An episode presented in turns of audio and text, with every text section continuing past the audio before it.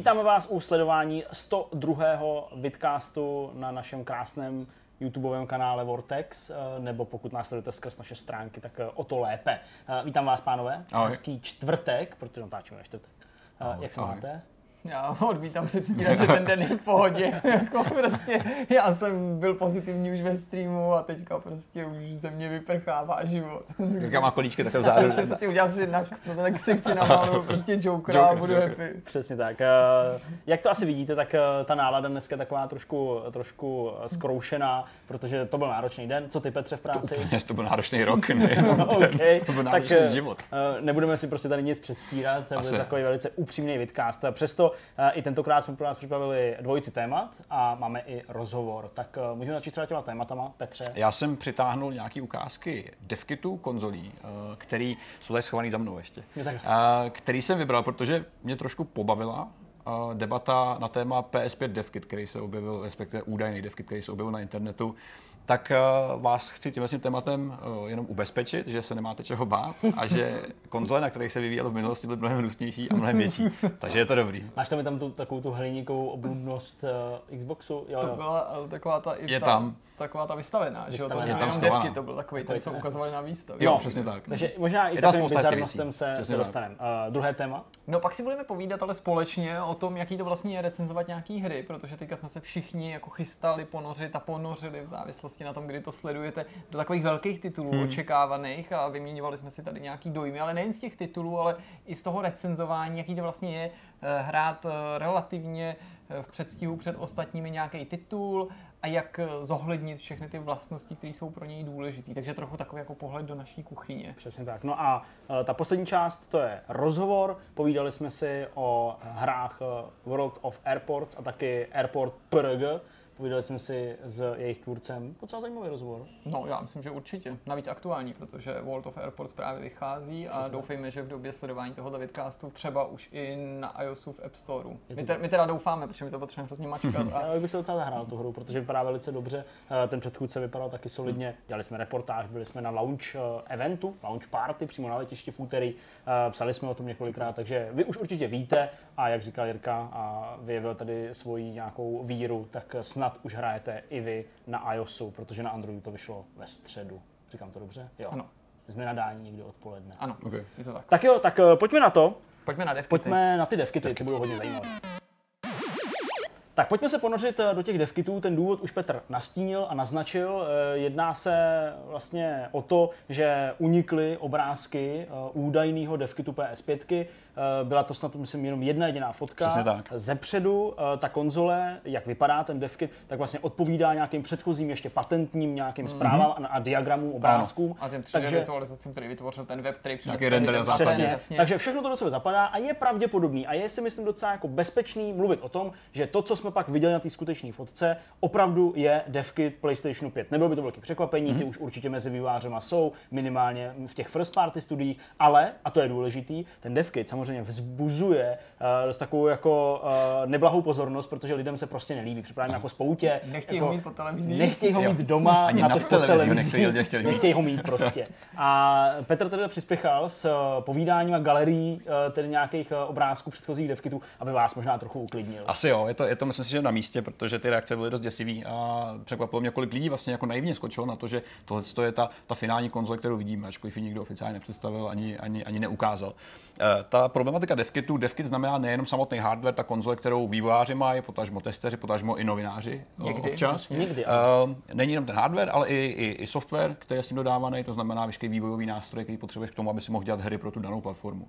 A na té problematice devkitu je hezký vidět i to, jak se měnila politika právě firm, který uh, poskytují hardware těm studiím a vývojářům. Mm-hmm. Uh, vyvíjet hry před 10, 15, 20 roky muselo být hrozný, protože všechno bylo hrozně drahý. Uh, dneska v podstatě stačí ti 100 dolarů k tomu, aby si mohl vyvíjet hry a nepotřebuješ k tomu žádný speciální hardware. Všechno píšeš na svém kompu, mm. pak to exportuješ do světa, do všech možných platform. Některé to, zařízení, třeba i jako headsety se právě chlubí tím, nebo i některé konzole v minulosti UJA, že vlastně ten customer model, nebo ten model pro zákazníky, že je vlastně může se proměnit v ten devkit, že jo, moderní Ano, konzole ano. to některý taky mají. A proto možná i s ohledem na tu nedávnou zkušenost někteří hráči automaticky předpokládali, že DevKit vždycky vypadá jako normální konzole. Protože některé konzole to tak měly, ale mnohem častěji bylo je ten jich opačný mnohem případ. bylo mnohem méně a změnil to hodně právě Xbox, eh, který vlastně Xbox One konkrétně, který byl jeden z prvních, eh, kde jste si mohli z té produkční retailové konzole udělat v podstatě DevKit. To byla jedna z těch zásadních věcí. Nebyl to jen ten samotný ta politika firmy a změna toho modelu, ale celkově to, že opravdu nepotřebuješ nic speciálního k tomu, aby si mohl vyvíjet hry. Mm. My začneme u té PlayStation rodiny, myslím si, že to je na místě. Mm, já vám tady předám komp, kde no, budou se to obrázky. těšíme, ale- A nemačkej dál, nemačkej žádný šipky, se aby, aby si nevyspojiloval to co, to, co vidíš. To, co znám. tady vidíte, To je Betamaxový přehrávač, v té době totiž ještě nebyly já si myslím, že to je grill kuchyňský, ale není.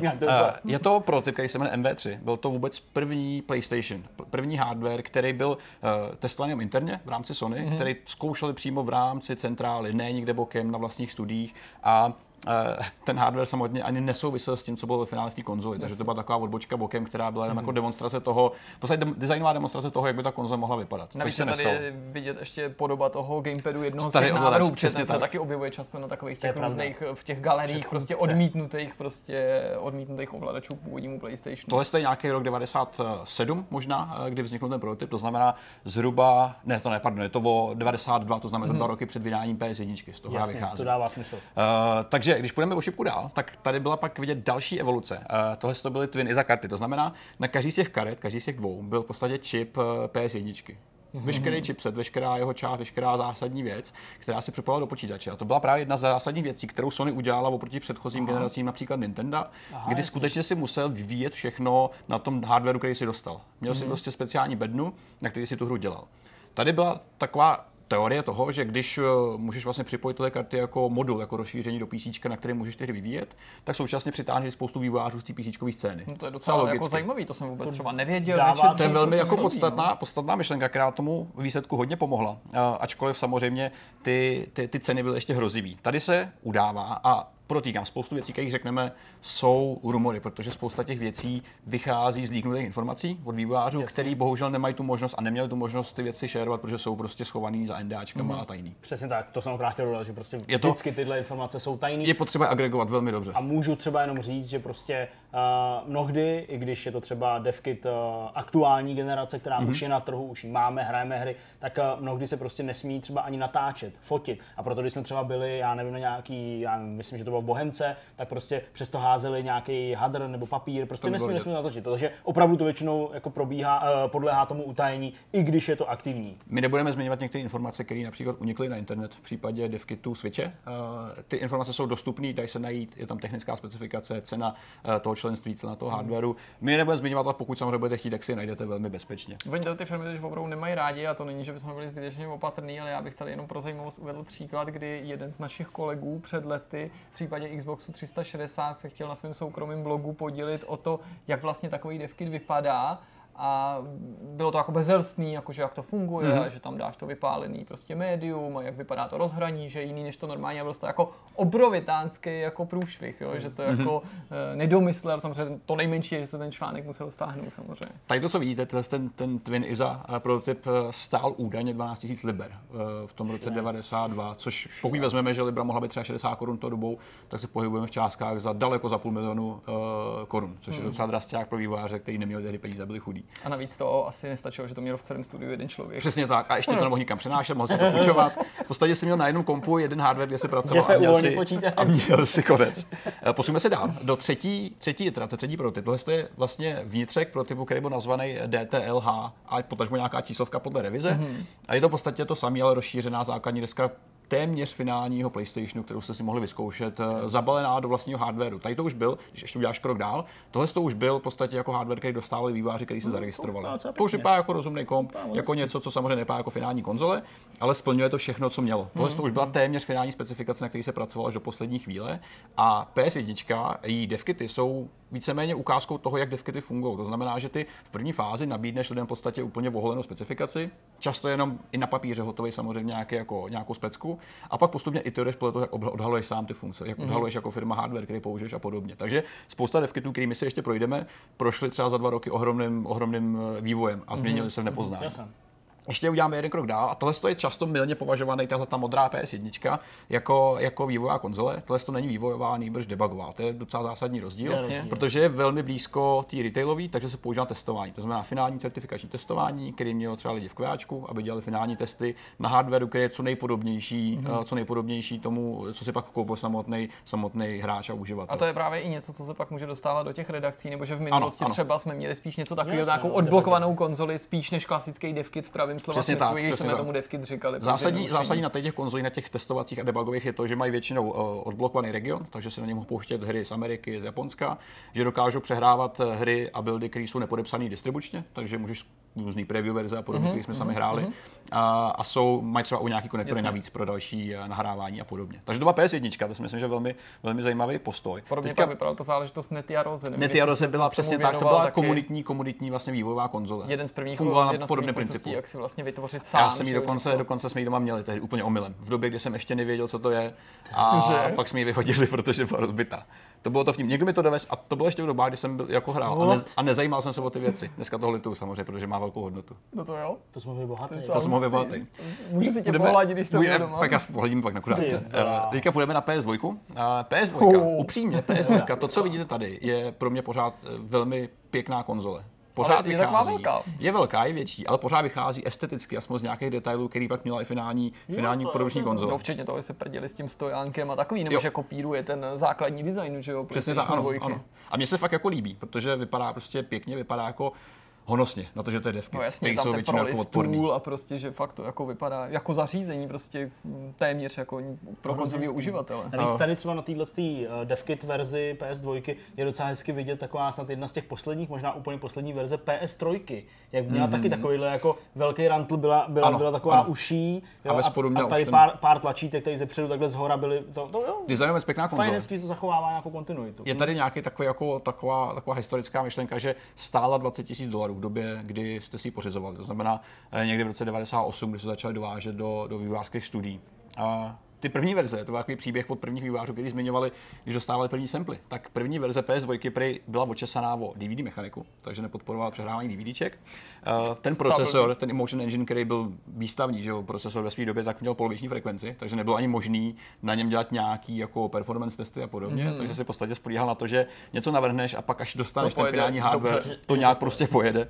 A už v té době si teda stěžovali, že práce s tím samotným procesorem byla těžká. Ale to víme, že bylo pro PlayStation konkrétně problém dlouhodobě a, a nebylo to, nebylo to samé. Když uděláš šipku dál, tak ještě tady je vidět další, další úhel a ještě tam jedna konzole, to byla ta PlayStation 2 test. Tu jsme, pokud si dobře pamatuju, měli i v redakci v levelu kdysi Měli, dávno. ale tam myslím vypadala úplně stejně. Úplně stejně jako, ta- retailová, jako ta- akorát měla na, na svém eh, na tom Modrý nápis modrý test. Hmm. nápis test. A přesně dělala to, co dělá PS1. Odblokovaný regiony, možnost pouštět preview Ano. verze, uh, veškerý odkódování bylo vlastně by default vypnutý. Takže, takže to byla PS2. Eh, Pojďme na PS3. Eh, Tady ještě vidět teda ta, ta samotná Jasně, testovací no konzole. A udělejme PS3. To, co vidíte teďka, tak není VHS, kterou dovez váš fotr z Německa. Tohle to je prostě PS, tohle to je prostě PS3 devkit, který je fakt děsivý. Nicméně samozřejmě účelem devkitu je vyrábět hry a ne být esteticky krásný. To je v podstatě jako definice mě samotného. To, je to, co vidíš tady, to jsem, to jsem v Vyrábíš podstatě hry, ale A nejsi nejsi krásný. estetický.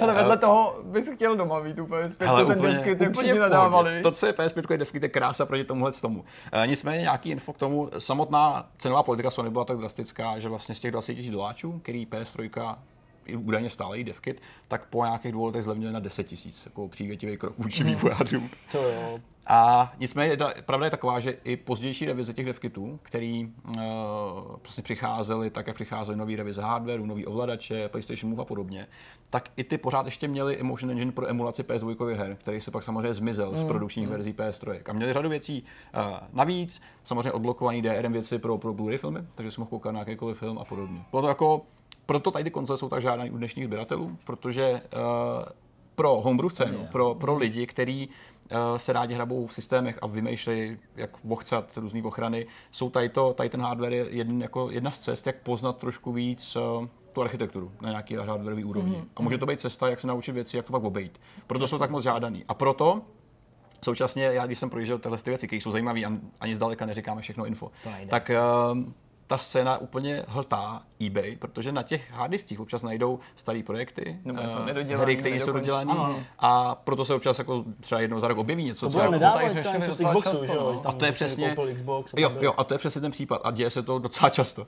Eh, Takže to bylo PS3, a teďka mrkneme, to je PS4, ta je, ta je v pohodě. Jo, Ale jasně, tohle už je docela známý, tohle lidi museli jako Tohle už, tohle určitě bylo vidět. Eh, K tomu ani není moc detailů, protože to je vlastně docela čerstvá věc, která byla ještě víc eh, protkaná NDAčkama pro Že lidi nemají ještě tak prořízlou Tyhle věci prostě tak. před náma jako zakrývaly. No. Ano, ano. Tady to je ještě jako P4, která taky vyšla dvou revizích a, a, a současně jediný, co měl vlastně navíc oproti té retailové, byl kromě designu nějaký debugový nástroj, který byl dostupný navíc. A taky vepředu jsou jenom dva porty. Normálně. Ano, ano, ano, pravda, pravda. V původních, ano, byly tam vždycky jenom dva, máš pravdu. Dva vepředu a jeden vzadu. Ještě nějaký info k, k PSPčku. Uh, zkus se úplně Jirko dá, nevím, jestli jsme něco nepřeskočili. Já jsem se, jsem se nepřipravil. Myslím, že ho tady nemáš. Uh, uh, uh, sakra, to mě mrzí, protože PSPčkový devkit byl ultra, ultra zajímavý. Hm, já jsem si ho bohužel nepřinesl. Nicméně, PSPčkový teď, devkit, teď, teď ho vidíte. já mu ještě pošlu, uh, a že můžeme dodat. Uh, bylo to všechno, jenom ne PSP, bylo to prostě má obří bedna, uh, která uměla emulovat UMDčka a, a, a DVDčka. Takže většina vývojářů doma nahrávala, vypalovala hry na DVDčku a pouštěla je z toho. Nicméně, to PSP samotný a PSP Vita, v tom, ne, ne, Vita, to PSP Go, to menší, v tom figurovali docela srandovně, protože oni byli v podstatě jako ovladač. To znamená, že vy jste měli PSP napojený do kompu, kde běžela ta hra a uh, samotný PSP byl v podstatě kontroler. Nic Je víc. tohle toto PSP? Ano, to je ono. To je nádhera. To je dobrý, nějaký prostě Představ si, že chodíš po městě s PSPčkem a hraješ na tom hry. Na tom Přesně, co to máš, ty si neseš domů nový počítač, že ne, to je PSP. PSP Go, Přenosný.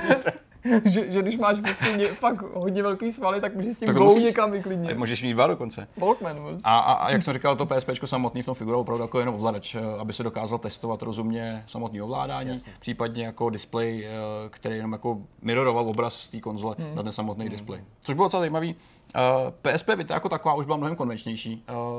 I tam měl vlastní hardwareovou, uh, vlastní hardwareový devkit, který byl obohacený o nějaký konektory navíc. Takže tam bylo mini USB, který si myslím, že spousta z nás by ocenila pro, pro nabíjení a pro přenos dat obecně. Ne ten jejich hybridní patvar, který tam dávali, dávali potom. Uh, měl tam dokonce výstup jako HDMI na televizi, takže jste mohli rovnou Hele, pouštět věci ven. to byla strašná taková věc, že jako byly nějaký jako weby, kam si mohl zariskovat a tu svoji konzolku poslat. Mm-hmm.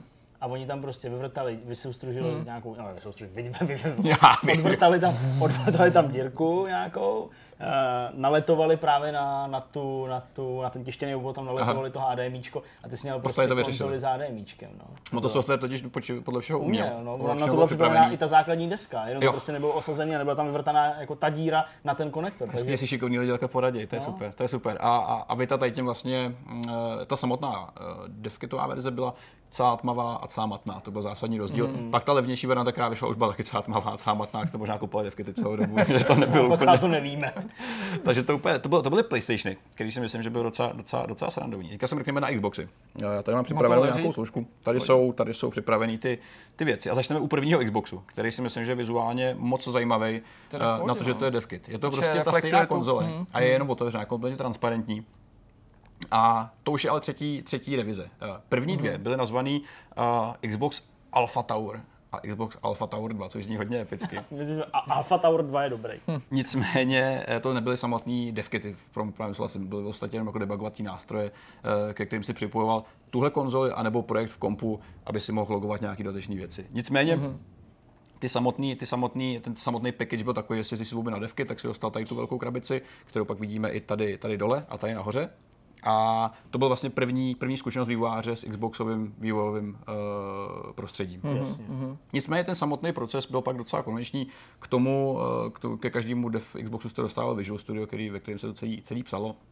A myslím si, že lidi, kteří právě znali PC platformu, tak byli s tím velmi spokojení, protože mohli nastoupit a začít velmi pohodlně rovnou pracovat. Tady Microsoft určitě nezač, nezapře ty kořeny, co by Ano. jako PC společnosti a konec prostě tak se o prvním Xboxu podobně jako o Dreamcastu mluvilo, že je to takový převlečený PC, Ano, prostě zabalený do těch jako konzolových vymožeností. Ten, ten proces eh, výroby, výroby Xboxu 360 a jeho devkitu je ještě zajímavější, protože má hned několik kroků a to je rovnou pět. První revize, kterou Microsoft připravila, poslala svým first party vývojářům byl uh, Xenon Alpha MacKit, nebo abych jako zněl anglicky, tak Xenon Alpha MacKit. Xenon. Uh, jak už z názvu uh, platí, tak bylo poslaný na Macové platformě, ze které oni vycházeli. Ačkoliv nebyla finální v porovnání s tím, co pak dodávali do detailových konzolí, to už to byla architektura, s kterou se dalo pracovat, která už byla velmi podobná tomu, co pak dostal samotný uživatel. Už na základě toho kompu, bo to opravdu počítač, že má klasický tower, jste mohli už jako dělat aspoň nějaký plány a zkoušet si co byste mohli třeba, třeba dělat. Nicméně to bylo fakt jenom třeba pár studií na, na úrovni jednotek, to bylo opravdu mm-hmm. jako opravdu ty nejvěrnější, kteří to mohli vidět. Uh, přirozeným vývojem pak došlo na, na Xenon Development Kit, uh, což byl víceméně uh, stejný hardware, ale už v těle samotného Xboxu. Mm-hmm. Se posunem dál také vidět jedna z těch prvních variant. Uh, to je vlastně docela líbivá konzole. Docela pěkná, není vůbec ošklivá. To byli a... chtěli, černý Xbox 360. Který pak vyšel jako Elite samozřejmě, jako v té revizi kolem. To tam taky, sidecara, sidecara tomu říkají, co jsem našel. tak tady ten, sidecara se to říká. A tak tady ten, tady ten hardware, ten, který teďka vidíte, tak ten vzniknul na stres testování. To znamená, je to opravdu hardware bez, eh, s nějakým základním operačním systémem, který se eh, nechal zapnout a běžel třeba 30 dní v kuse. To jak to neběžel smysl? žádný Xbox. To, to, to je Mám fáma. taky pocit, že to ne, ne, neprošlo. Nicméně minimálně splnil nějaký aspoň základní KPIčka, který měli. Uh, tady ty konzole, kterých bylo zhruba do 200, co tady píše, ačkoliv to úplně nesedí, podle mě bylo mnohem víc, tak se pak po, to, po těch testech uh, vzali a zničili. Ty mm-hmm. se mhm. poslali zpátky do centrály Microsoftu, kde se likvidovali ve velkým. A pár lidí nicméně si nějaký odneslo bokem a to je ten, to je proto tady máme tu krásnou fotku, protože, to žral, no. protože přesně, to musíme to vyhodit. To, já jsem měl Red Ring of Dead, sorry, takže jsem to hodil do koše. to jsem neměl. A, domů, domů. Z ní pak teda vycházel eh, třetí revize, což byl Xenon DevKit Beta 1.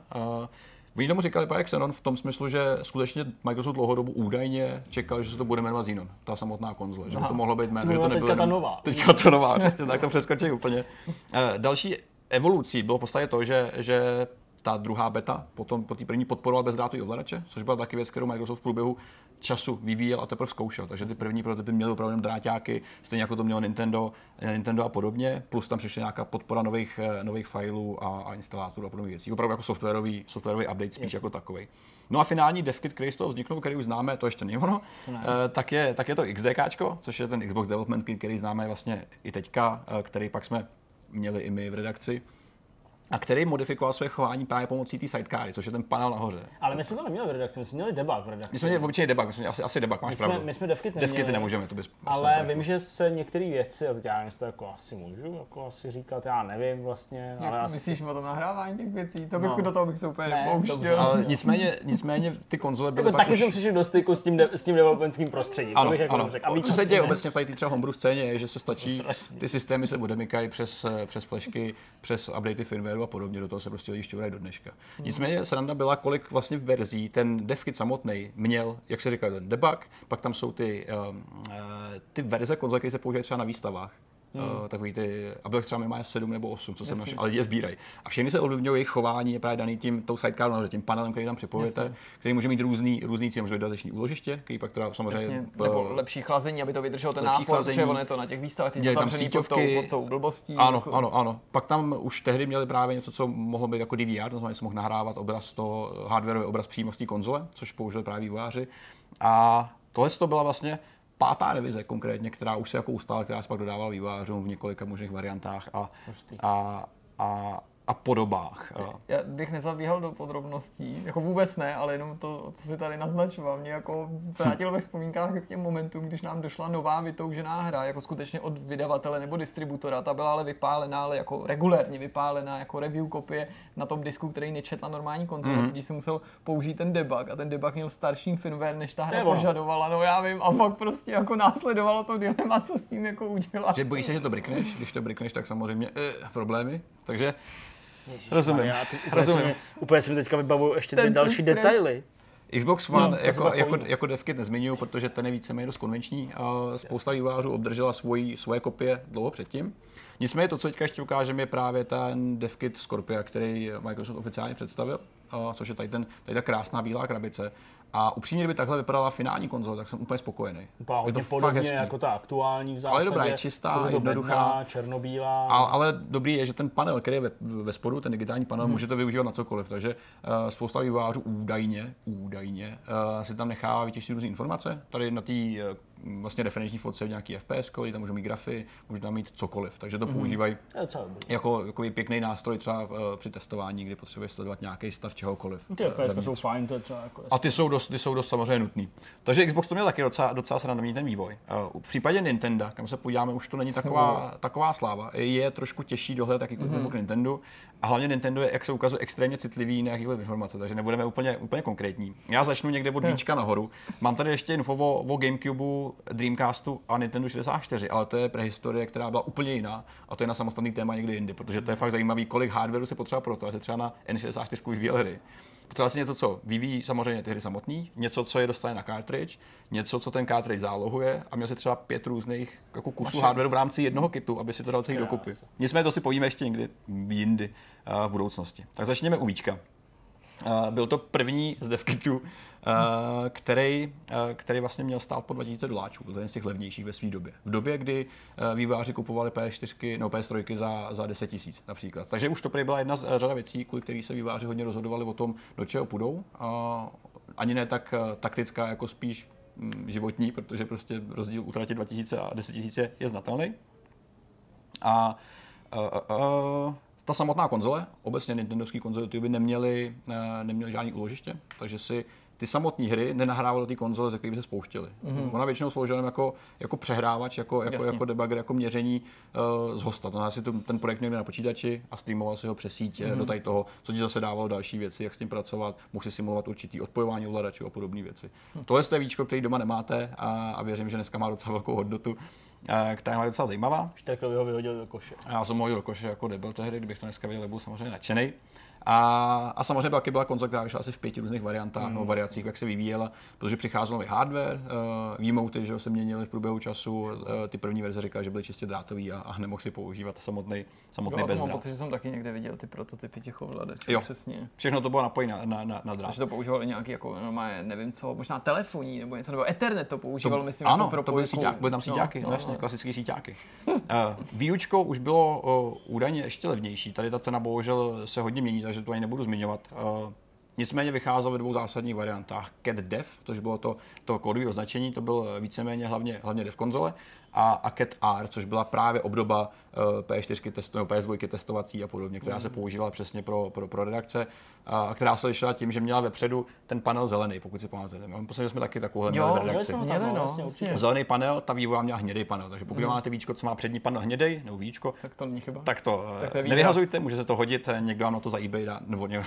na eBay dá za tuhle tu konzoli třeba 3000 dolarů, jak se prodávají eh, často, jak se objevují. A ta politika tehdy, co zmiňoval jeden z vývojářů, byla taková, že když si, eh, jak samotný Nintendo ještě neměl úplně důvěru ve výučko, když začínalo, tak eh, tě nechali eh, na té konzoli pracovat půl roku. Když jsi byl spokojený, tak si zaplatil nějaký peníze a jinak jsi to vrátil. Když jsi dělal hru a komitnul se, tak si pak platil až po roce, protože skutečně ten, ten zájem o to byl docela malý a říkal, že třeba studio, který si koupilo 10 devkitů, tak jich 9 hnedka vrátilo ten rok, protože nějak nevěděli, co s tím, protože se rozhodli úplně změnit názor a nevyvíjeli na to dál hry. Je to dokonce případ, který zmiňuje Evelyn Studios, což jsou že, autoři Just Cause a, a her podobně, kteří si objednali spoustu devkitů a bohužel nepřišli úplně, úplně k využití. A ještě tady pár malých, eh, malých detailů, jak jsem zmiňoval, žádná mechanika, žádný úložiště, takže se čte z, z, externího, z externí části. Eh, A poslední ještě pohled na, na, na Switch, který uniknul taky na Twitteru jako údajný devkit. Mm. Tenhle ten eh, samozřejmě není nikde oficiálně potvrzený. Pokud se nepletu, mm. tak, eh, tak Nintendo ho oficiálně neukazoval. Bylo to, to, to pochází z nějaké prezentace, která se ukazovala interně jenom vývojářům a, a potenciálním zákazníkům. Mm. Je tam spousta technických detailů, v podstatě celá konkrétní specka unikla ven. Eh, Asi není třeba úplně se o ní bavit, stejně jako o cenové politice kolem toho. Ale připojení k internetu kabelem dobrý. Jako. Tohle to je, to je, to je docela zásadní. Prostě jako... Máš tam všechno, máš tam víceméně věci, které by se ti hodily, ale nemůžeme mít, protože jsme zlobili jako zákazníci a není pro nás prostor. A vyšel taky ve dvou variantách, to znamená SDF, Developer Unit, a EDF, ta menší na testování a na prezentační účely. A pokračoval bych dál uh, s Gamecubem a s Nintendo 64 a s Dreamcastem, který byl taky zajímavý, ale jak jsem říkal, to je, to je už je jako dinosauři, a tam se vydáme až trošku, trošku jindy a trošku později. A jak jste viděli sami, tak se nemusíte bát toho, že by P4 takhle vypadala. Uh, PS5, sorry, já jsem ještě pořád v přítomnosti. Nicméně je samozřejmě možný, že ten devkit, který jsme teďka viděli, že bude, nebo že se z něho bude ten, devil, ten nějaký motiv, model, třeba, třeba Bčka, nebo nějaký, něco. nějaký prvky, protože samozřejmě ten... V je 5, že jo? A ta konzole je patentovaná, takže určitě Sony má něco, co, co bude chtít do produkční verze jít ven a, a použít se. Nicméně nebojte se, nepanikařte. Svět byl mnohem horší. Viděli jste PSP, který vážilo 8 kg, takže tady to je ten nejmenší bude to, bude to vypadat takhle, jenom to samozřejmě bude růžový a tím to bude mnohem hezčí. Bude to víc sportu Madbox je jenom jeden, pánové. Jo, to je pravda. Madbox je jenom jeden. I když vlastně Ten bychom chtěli ale vidět ještě. No, to vůbec, hmm, bohužel, bohužel. Úplně. Hmm. Že to byly devky ty? To bylo super téma, Petře, a... jako poslouchal bych dál, ani bych to, ani bych to neskracel. Ale pokud chcete vidět, je tady několik webů, tři základní, tři velký, který hmm. o tom hojně komunikují.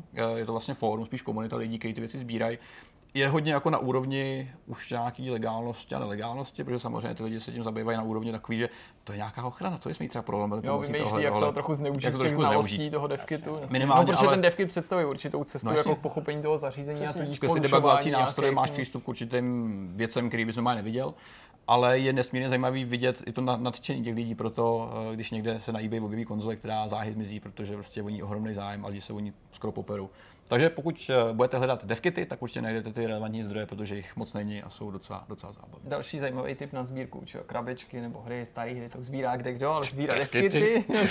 Je to trochu drahý hobby a taky dost náročný dost určitě, ale no jasně, no tak to ani PSP vypadá jako PC Tower z roku 93. Že zahrá na PSP.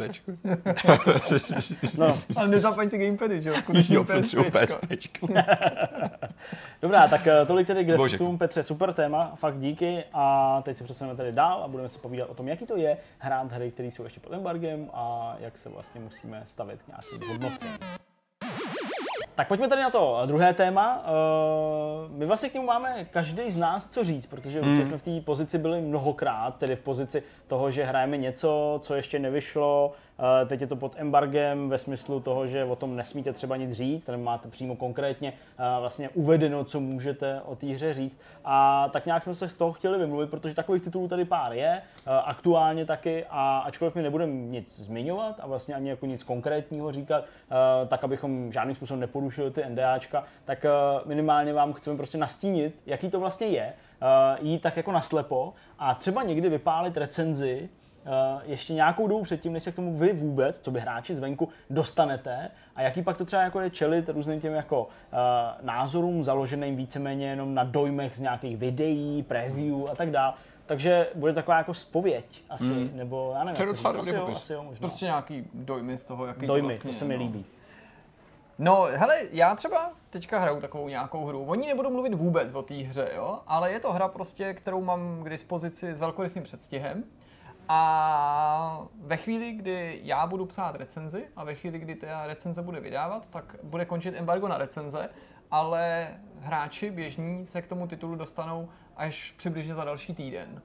Což je strašně zajímavá situace z několika dneska, různých důvodů. Přesně, nezvyklý je ten rozsah, nebo ta, ta skutečná ta pauza. Nezvyklý, ale v pozitivním slova smyslu bylo to, jak velkorysej čas hmm. jsme dopředu dostali, protože obvykle řešíme opačný extrém. Jo? Hra už pomalu vychází a my ještě kopii nemáme, nebo ji dostáváme na poslední chvíli, nebo hra ještě nevychází, embargo třeba padá těsně před tím vydáním den, dva ale třeba jenom zahraniční nebo jenom ty největší média se měli možnost ten, ten kód získat. A to je takový vlastně jako, nechci říkat ani každodenní boj, ale opakovaný boj i třeba několikrát za den, kdy prostě eh, to získání té hry, to není jako otázka jednoho mailu těsně před vydáním, nebo nedej bože, že by ten klíč automaticky vám přišel, že by ti ho někdo nabídnul. Samozřejmě ty firmy mají různou politiku, někdo tady má zastoupení, někdo ne, ale většinou je to taková jako pinkaná, že to, ten, ten, ten, ten terén sonduješ už třeba měsíc dopředu, mm. když už máš pocit, že se ten titul přibližně blíží, ptáš se na ty podmínky, zjistuješ, jestli skutečně ta firma třeba, která tu firmu zastupuje, to bude dělat, nebo jestli to řeší třeba ten vydavatel v rámci nějakého jako globálního PRu, pak se to upřesňuje, kdy to bude platformy, znamená to spoustu oklik, znamená to spoustu řešení, jestli ty eh, lidi, která, kteří to třeba chtěli recenzovat v rámci těch týmů, myslím teďka těch redakčních, jestli budou mít v tom okně čas, najednou to třeba přijde později nebo dřív, takže ten vybraný člověk nemohl, nebo není k dispozici třeba platforma, kterou ten člověk preferoval, nebo co často to není o preference, ale i třeba o tom, že nemůže na té dané platformě hrát. No ale mnohem praktičtější jsou pak ty konkrétní problémy, kterým tedy jako čelíš, nebo takový jako mi přijdou vždycky zajímavý. Já třeba naštěstí můžu říct, nevím, jestli to přichází s věkem nebo s, s, s dobou, po kterou se tomu věnujeme, jako nemám problém s tím té hře udělit známku přestože venku nejsou třeba žádné recenze a přestože Jasně. máme tu výhodu. Já vždycky, když můžu recenzovat na embargo, tak to považuji za, za vý, velkou výhodu. Samozřejmě obnáší to obrovskou zodpovědnost, mm. ob, obnáší to tu nejistotu, že nevíš, jak se to ostatním bude líbit, ale já dokonce se vyhýbám i té komunikaci s ostatníma, třeba s kolegama, nepátrám potom ani po nějakých uniklých recenzích, protože já vlastně se nechci v tom eh, hodnocení nikterak ovlivnit, jo? Ani nahoru, ani dolů, prostě nechci se o tom hodnocení ujišťovat. Vím, že Eh, pro někoho to představuje ten stres vůbec si, nebo větší stres, vůbec se tomu jako nijak neposmívám. To je, ona je to opravdu velká zodpovědnost a je to jako velká neznámá, když víš, co následuje. Myslím, ty reakce třeba těch fanoušků, hmm. někdo tě obvinuje, že si to přehodnotil nebo nadhodnotil, někdo, že jsi to podhodnotil, že jsi to nepochopil, nebo naopak tomu nadržuješ, jsi fanboy, nebo naopak nejseš fanboy, a ty to, tak prostě to vytváří na ty, na ty recenzenty často velký tlak. A já jsem si všimnul opakovaně v minulosti, že se to třeba dělo, že se třeba čtenáři tady konkrétně v Česku, nebo hráči obecně podívali, jak to, že třeba verdikty u nás byly velice podobný, a byli třeba v nějakém příkrým rozporu k verdiktům ve světě. A teď je jedno, jestli nahoru nebo dolů. A já jsem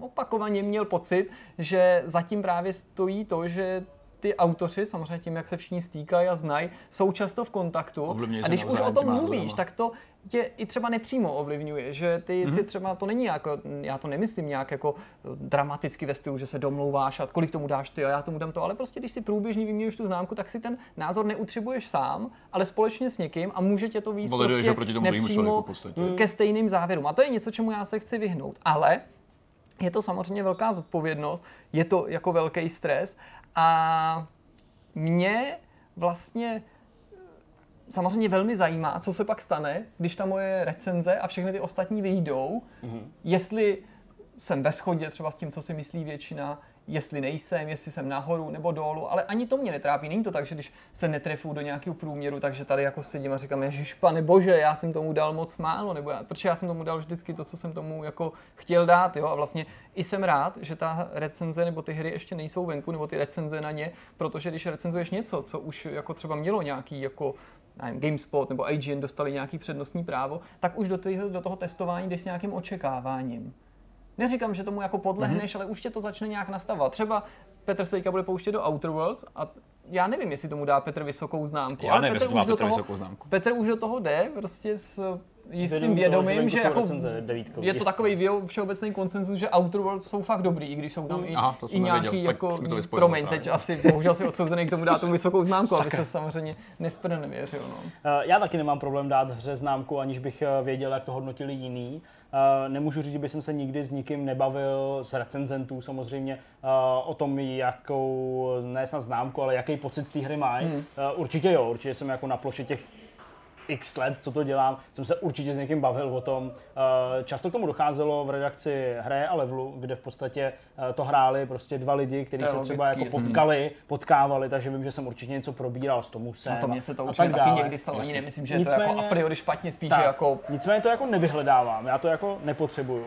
A nedávno jsem si vlastně vzpomněl na takovou, jako, no nedávno, tím myslím třeba před třema, čtyřma rokama, jo, jsem si vlastně vzpomněl na to, co uh, tak nějak probíral Martin Bach v době, kdy já jsem do levelu nastoupil, co by prostě pomocná síla na dělání videí a v zásadě jsem tam psal nějaký své první článečky a tak. Ale byl jsem v té redakci a, a poslouchal jsem ty, ty, ty redaktorské velikány, který tam prostě rozebírali ty velké věci. A vím, že tam Martin prostě říkal něco v tom stylu, co k čemu jsem asi taky jako nějak přirozeně došel. A to, že často to je tak, že já jsem docela jako přísný, nebo jako mě jako vadějí jako věci uh, na těch hrách, který spoustu lidí naopak třeba označí za jako pozitiva a, a všeobecně mi přijde, že jako ten můj pohled na ty hry je prostě takový trochu jinačí, než ten jako veřejný nebo v nějakém tom globálu bavím se zejména o příběhu a tak dále. Ale, že prostě, aby jsem se k tomu dostal, že prostě uh, občas té hře uh, udělím na první pohled třeba přísnější známku, než se všeobecně té hře dává třeba jenom o bot, jo? nebo kritizuju věci, které nejsou. A fakt se mi stává, a to právě říkal ten Martin před x těma rokama, že, že jako pak ty lidi zpětně přijdou, až si to zahrajou, ty fanoušci, čtenáři, a řeknou, jo, ale vlastně jo, vlastně jako, já jsem si myslel na poput těch videí a všech těch preview a těch trailerů, že to jako bude skvělý. A ono je to dobrý, ale asi ne tak moc dobrý. Hmm. Ale já tenhle ten to pocit se mi, teda úplně to, nemám. Jako. Mně se to stává, že, se to stává docela často. Že, že, když jako se někde třeba hodně liší ten názor, buď hmm. všeobecně recenzentů nebo konkrétního recenzenta s přesvědčením komunity, která třeba přesně tu hru ještě ani neměla možnost hrát, nebo max nějaký hmm. demo, takže vyjádří samozřejmě ten názor, k tomu, tomu jako neodolají tomu, protože prostě se v nich mísí ty emoce a to očekávání a jistý zklamání, taková ta jako nevěřícnost nebo vlastně ano. neochota uvěřit tomu, že by to mohlo být horší, než si spřál, nebo než si chtěl, nebo než si představoval a tam vyjádří ty emoce, ale nemyslím si, že se stává, že by zpětně ty lidi tolik chodili. A já mám ještě třeba další jako takovou poučku, kterou hmm. používám jako pravidlo, i když třeba asi působím benevolentněji ve srovnání s tebou, tak jsem vlastně měl pocit, že jsem víc, víceméně taky přísnej, ale možná mojí, mojí ostrost teda jako věk otupil nebo čas. Ale vždycky používám pravidlo, že když si nejsem jistý, tak až na úplný výjimky, který musím mít opravdu zdůvodněný, když jsem na pochybách, tak sahám po té nižší známce. Hmm. A to může působit zle, ale já jako z vlastní zkušenosti a k tomuhle pravidlu jsem došel prostě po tom, že nestane se mi, že bych litoval toho, že té hře křivdím, stane se mi, že, nebo stalo se mi prostě spíš, že když jsem nad, byl na tom ostří a hmm. balancoval a dal jsem tu vyšší známku, že jsem měl nakonec pocit, že hmm. jsem ji jako nadhodnotil, nebo že jsem ji jakoby přidal, protože jsem jako jako chtěl najít na ní to hmm. pozitivní a toho jsem jako by litoval víc. A to si myslím, že v obecné rovině platí taky i při té kritice, že já si nejsem jistý, ale samozřejmě hráči se hlasitě ozvou v případě, že eh, někdo titul chválí a oni si myslí, že je špatný. Ale mnohem tvrdší kritika toho recenzenta nastává v momentě, kdy ty ten titul jako hodnotíš špatně, nebo podle hm, těch lidí špatně, a oni od něj mají vyšší očekávání, nebo jim se líbí víc. Hmm. To je jako mnohem záludnější a mnohem jako náročnější vyargumentovat hmm. to. Jak to máš pomohly, pomohly dvě věci v průběhu času. Já už dneska nepíšu teda a nenatáčím tak jako vy, tak často, eh, z časových důvodů. Ale pomohly mi dvě věci, které jsem se naučil v průběhu, v průběhu let. A to je to, že vlastně nemůžeš se nikdy nikomu zavděčit, takže nemá smysl si lámat hlavu s tím, co ti řeknou lidi. To je prostě nevyhnutelný. Tohle je věc, která může někoho ovlivnit a vím, že i, i, i když jsem byl mladší, když jsem začínal, tak to mohlo hrát roli v tom, když jsem se rozhodoval, jak bych hru hodnotil tehdy. Víš, jako, že nechceš nikoho pochcat, tak samozřejmě půjdeš tou, tou, tou menší cestou, toho menšího, menšího zlomu. A zvlášť dneska v době, právě kdy... o to snaze toho se trefit do takového toho průměru, právě, což je právě. vlastně něco, co, co by se ale dít nemělo, ano, protože ano. to je to, co výváři říkají, že ty první recenze nastaví ten průměr a, a ostatní ty, ty, ty, ty, ty novináři, hmm. když už nejsou dostatečně silní, tak vlastně jako podlíhají tomu, hmm. že se snaží jako víc či míň, dají tomu o 10 a se kolem toho samotného o 10 míň, ale přesně už se nedovolí jako vybočovat. Tady to mi hodně pomohlo, jsem se naučil vlastně už docela dávno, ale naštěstí naučil. Co mi pomohlo za druhý je asi skrz práci hodně, když jsme se naučili nějak profilovat hry podle toho, na koho jsou vlastně cílení a co, jak se prezentují. To je to, co mm. spousta lidí nedokáže dneska pořád odhadnout a setkáme se s tím neustále. Mm. A poslední příklad byl třeba Grid, který jsem hrál teďka. Lidi, kteří zmiňovali, že to je hrozně arkádový, že to je na hovno simulace, mm ale ta hra měla být arkáda. Ta hra se vždycky profiluje jako arkáda. Mm-hmm. A takže tím se v podstatě řídím, tady těma základníma věcma a snažím se najít pro sebe sám nějaký vlastní metriky, které by šly použít jako univerzální hodnotící nástroj, nebo ne univerzální, ale nějaký, který je jednoznačný, o kterém nemůžeš říct, že je subjektivní, mm-hmm. což je ten kec, který mě úplně neuvěřitelně vytočí. Ty recenze budou vždycky subjektivní z části, určitě, ale jsou věci, které se prostě posoudit úplně jednoznačnou optikou. A to je to, co já bych vlastně chtěl najít. To je ta věc, kterou bych já prostě chtěl nějak objevit, Jasně. aby tady nemohli lidi použít ten argument, ale ty jsi ten subjektivní blbec, který to prostě vidí jinak a malé se to hmm. jinak. To si myslím, že to je cíl, který by měl chtít každý, ale je to otázka nějakého poznávání a zkoušení. Ale pro mě vždycky, když vidím tohle tu jako věc, která se často opakuje, to znamená, že prostě ale recenze je subjektivní a takový, tak to je pro mě jako když třeba velice zjednoduše chceš popsat, já nevím, uh, konec římský říše a řekneš, jo, to byli Germáni, jo, mhm. který to prostě rozdělil země. Protože těch aspektů je jako Jasně. x dalších. Jo.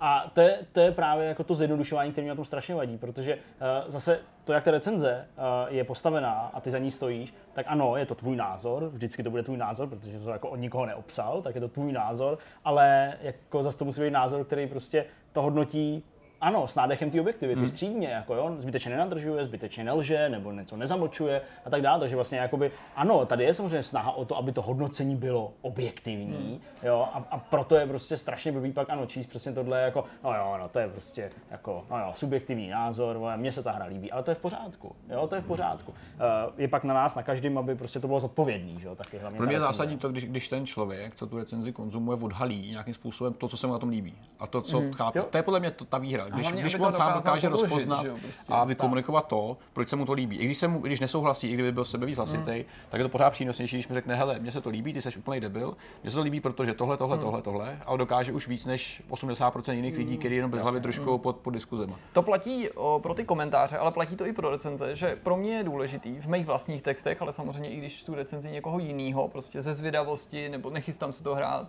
prostě mě to z nějakého důvodu zaujme, aby jednak číslo korespondovalo s textem, abych neměl pocit, že tam je nějaká disproporce.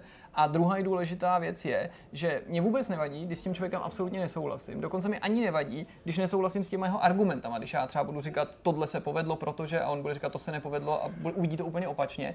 Ale vadí mi, když to není jako podložený argumentama. No. Můžou tam být argumenty, se kterými nesouhlasím. Nemusím jako hmm. na konci té recenze uznat, že jsem se mýlil, hmm. nebo nemusím být vyvedený z omylu. Mně prostě by vadilo, kdyby tam jako nebylo, nebylo vidět, proč si to ten člověk myslí, nebo proč tam to hmm. hodnocení padlo. Což mě přivádí jako k jinému tématu. A sice já jsem jako začal tím, že se jako nebojím tu známku dát. Neobávám tak tu známku dát, lepší, ale tím vůbec nechci říct, že to pro mě není jako stres, nebo že to není pro mě velká zodpovědnost mm, na druhé straně.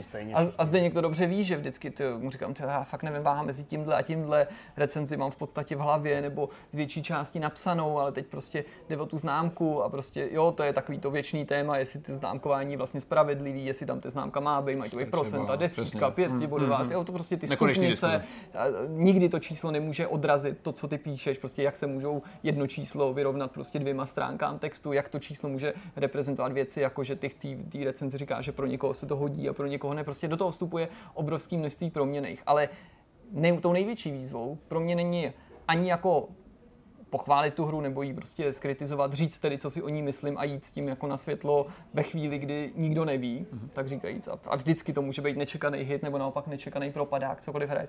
Pro mě tou největší výzvou, jako pořád je, že na to musím myslet a je to pro mě jakoby úkolem každý té recenze, najít míru mezi tím, jak tu hru popsat a jak tu hru hodnotit. Hmm. A to si myslím, že je největší výzvou ale pro každýho hmm. recenzenta, nebo by mělo být, protože speciálně u nás v Česku s ohledem na to, kde se ta tradice těch recenzí vzala a jak se rodila, tak čtenáři jsou velmi zvyklí a velmi vyhledávají, a ne všichni, ale jako je to, je to většinový názor, že ty recenze mají být popisný někdy až wikipedický, že mají prostě jako tě seznámit s tou hrou. To vychází prostě z těch 90. z toho špatného informování, kdy ta recenze nám tak jako vlastně i popsala, jak tu hru hrát, trošku vysvětl. Částečně návod. Tak a čím víc popisuješ, tím méně zbývá prostoru pro to hodnocení, ale to hodnocení je prostě důležitý. A teď hledáš ten balans.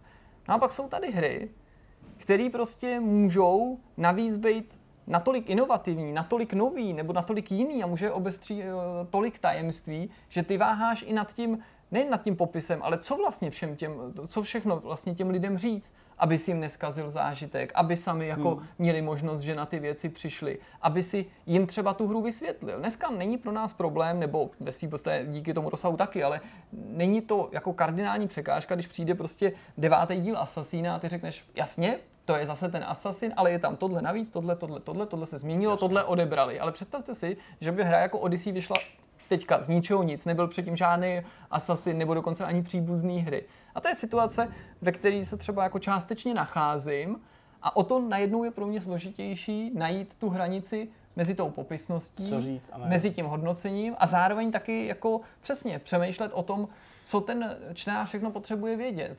Víš, nebo hmm. co by měl vědět. Jasně. A že já si vlastně říkám, tyjo, tak já bych spoustu těch věcí tomu čtenáři rád zatajil. Ne dneska, ne v tomhle případě, v minulosti jsem tomu čelil. A pak se mi, pak mě mrzí, když na druhou jsem v tom komentáři třeba se člověk dočte, ale ty jsi tam vůbec nenapsal tohle. Mm-hmm. A ty si přitom jako to tam samozřejmě viděl taky, ale ty jsi třeba myslel, že ačkoliv to je zajímavý prvek, hmm. že třeba ho chceš před tím čtenářem záměrně utajit, aby na to hmm. přišel sám, nebo že to není věc, která by ovlivňovala hodnocení, nebo si jednoduše prostě si říkáš, že já tam prostě hmm. nemůžu napsat jednoduše všechno. Nejde prostě, když vidíš ty obrovské hry hmm. rozsahu prostě breakpointů, tak nemůžeš ani pravda. čekat, že ta recenze jo. ti odpoví nebo, nebo řekne to tež, co stránka prostě na Wikipedii. To je to tak, je to tak. Já jako s tímhle neříkám, že bych si jako bojoval, nebo jsem nějaký vysloveně problém. Jasně, vždycky na to jako myslím, co tam dá, co tam, co tam nedá. Uh, když to jsou prostě hry, které jsou jako ze série a vycházejí z něčeho, co se dá krásně obsat, samozřejmě tam jsi úplně osobozený od takových myšlenek v zásadě.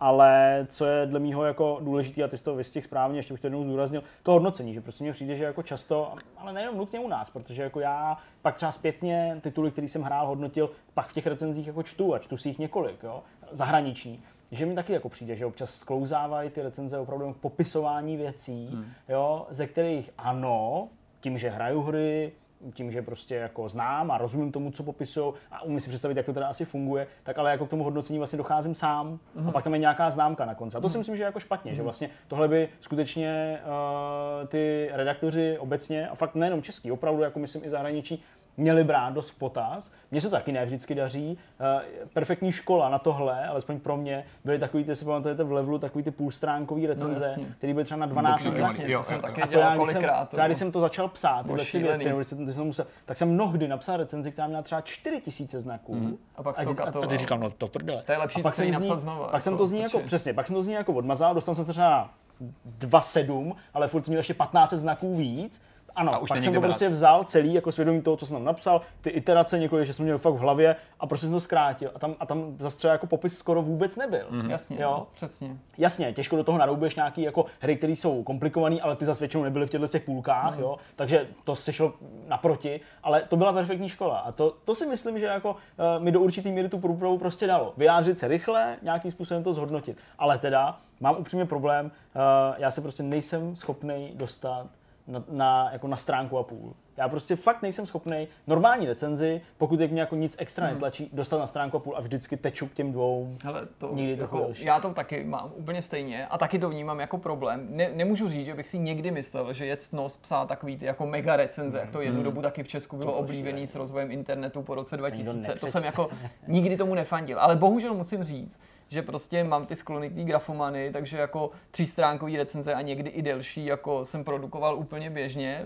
a že prostě hmm vždycky jsem si byl vědom toho, jak je to špatně. Mám pocit, že se to trochu zlepšilo, ale tam samozřejmě se ještě zintenzivňuje ten boj o to, že já jsem vždycky, jak, že někdo vždycky říkal, když to po mně jakoby editoval, nebo ještě i v levelu, že prostě to je vidět, jak ten člověk je toho plný. Hmm. A, a, a, já tam vždycky jako chci dát všechno, stejně jako v novinkových chci jo, jo. jako říct všechno. Já si jako nedokážu, a, a to není možné, že to na tom roz, To je prostě taková jako porucha, vole, to je v pohodě. Že máš pocit, že prostě všechno je jako důležitý, že to jenom těm lidem chceš říct, ne, že jako ty se musíš z toho jenom jako vypsat, ale že prostě chceš, hmm. aby ten člověk jako měl od tebe ten, ten kompletní hmm. servis. Jak to máš ty, Petře? Velmi podobně. Já jsem se s tím taky dlouho léčil, protože když jsem začínal psát eh, o hrách, tak jsem začínal psát o těch hrách, které mě zajímaly jako čistý fanoušek. A dostal Nejlepší. se k tomu, že, že, že, píšeš to, co tě baví, tak potom píšeš hodně a, a dlouze. A vím, že můj první, nebo jeden z prvních článků byl nějaký pseudonávod, který měl 50 stránek uh, ve Wordu. What?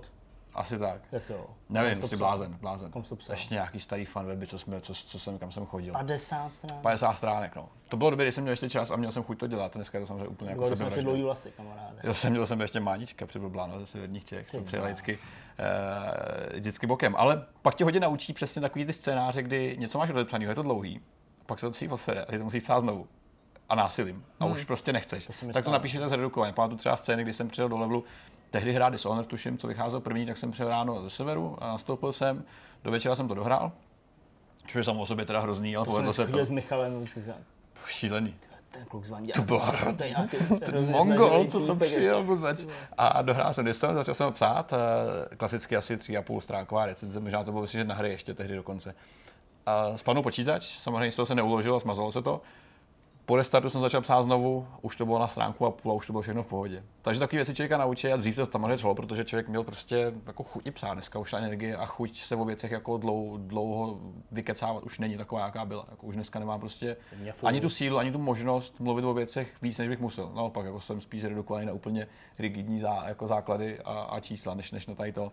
Ale mám to své taky pořád, taky mám prostě píšu víc, než bych hmm. asi měl, než by bylo hmm. záhodno. Tak to možná nějak pomalu ukončíme. Si já... bychom tady mohli vzpomínat asi do nekonečna. Je to tak. Eh, já vlastně jsem si myslel, že by tohleto okýnko mohlo být zajímavý i z toho důvodu, že prostě za tím produktem, za tou recenzí, stejně jako za tou hrou, prostě stojí nějaký člověk, vůbec nechci práci toho recenzenta srovnávat prostě s tím nekonečným úsilím těch prostě desítek nebo stovek lidí, ale i třeba jednotlivců, kteří dělají tu hru a dělají mm-hmm. dlouhý roky třeba i, ale že prostě, když nějaký takovýhle text čtete, tak to musíte brát taky s určitou rezervou, s určitou, mm, nechci říct nutně nadsázkou, ale prostě uh, trochu se obrnit trpělivostí a nepodléhat úplně těm emocím a v případě, že jsem nespokojený, tak se třeba poohlednou po nějaký jiný recenzi. Ale to je trochu záludný v tom, že ta recenze by nikdy pro nikoho z nás, nejen ve smyslu her, ale i filmů, prostě čehokoliv, neměla sloužit k tomu, aby jsme se ujistili o tom, co si myslíme. Hmm. Pokud někdo hledá v recenzích vlastně jako přesvědčení o svém názoru,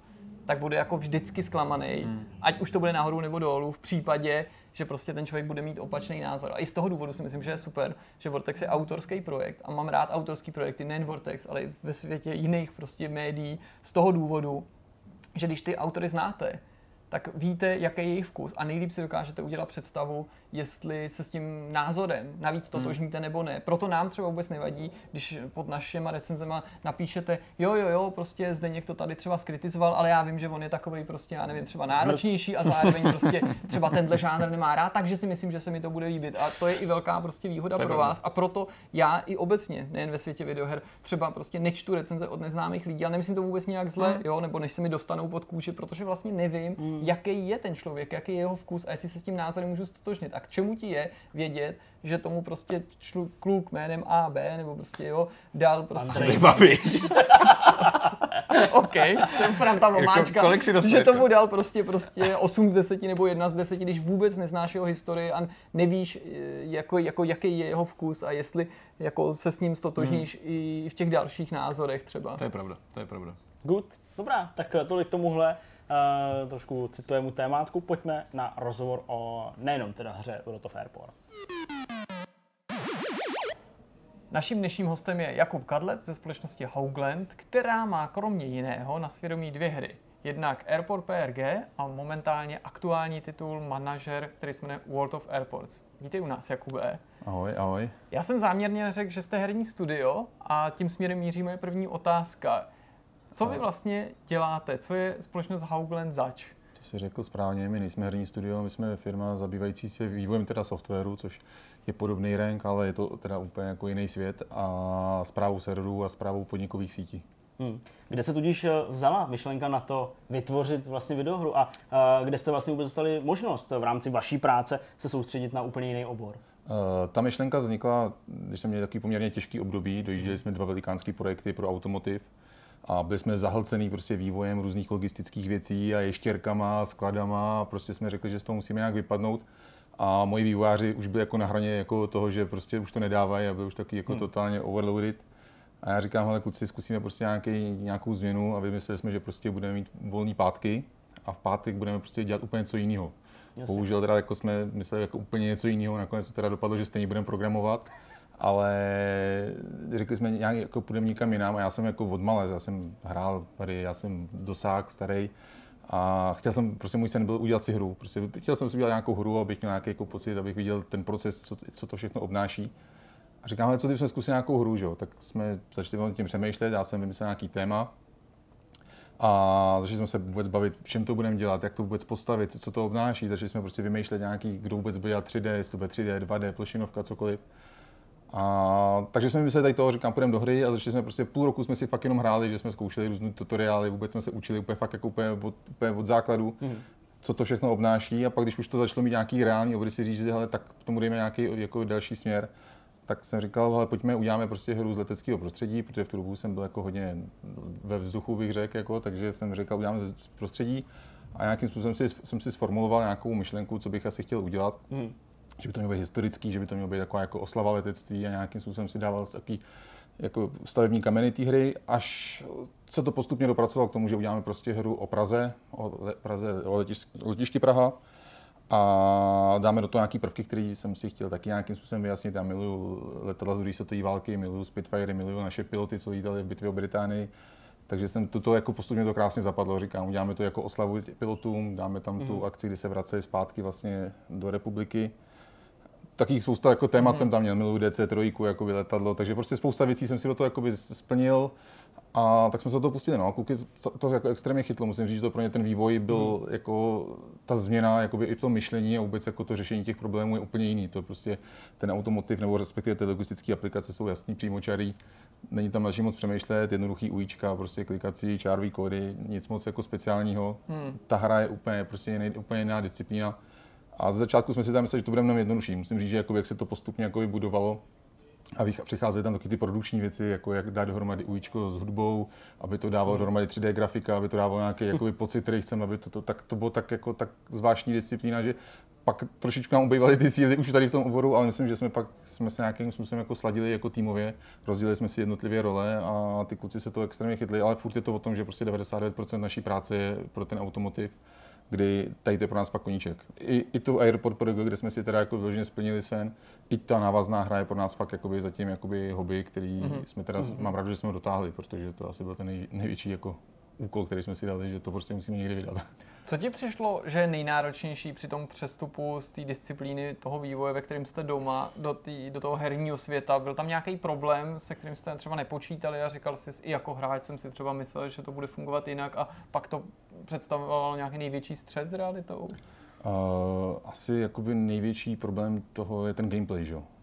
Protože v aplikaci standardní gameplay neděláte. Tam děláte prostě účko, děláte zatím nějakou logiku, která je prostě jasně lineárně daná ale gameplay musí vycházet tak, že to musí toho hráče furt jako bavit. Ať děláte, co hmm. děláte, musí ho to bavit, když ho to bavit nebude, tak to děláte víceméně zbytečně. A nebo to musí dávat aspoň nějaký, musí to něco dávat, jo, zpátky tomu hráči a musí to být prostě to vracet a tam neustále lavírujete a tam jsou nejdelší diskuze v tom týmu, kdy prostě se diskutujete, je to dobrý, není to dobrý, proč to tam děláme, proč to ta hra vůbec má mít tady to, proč.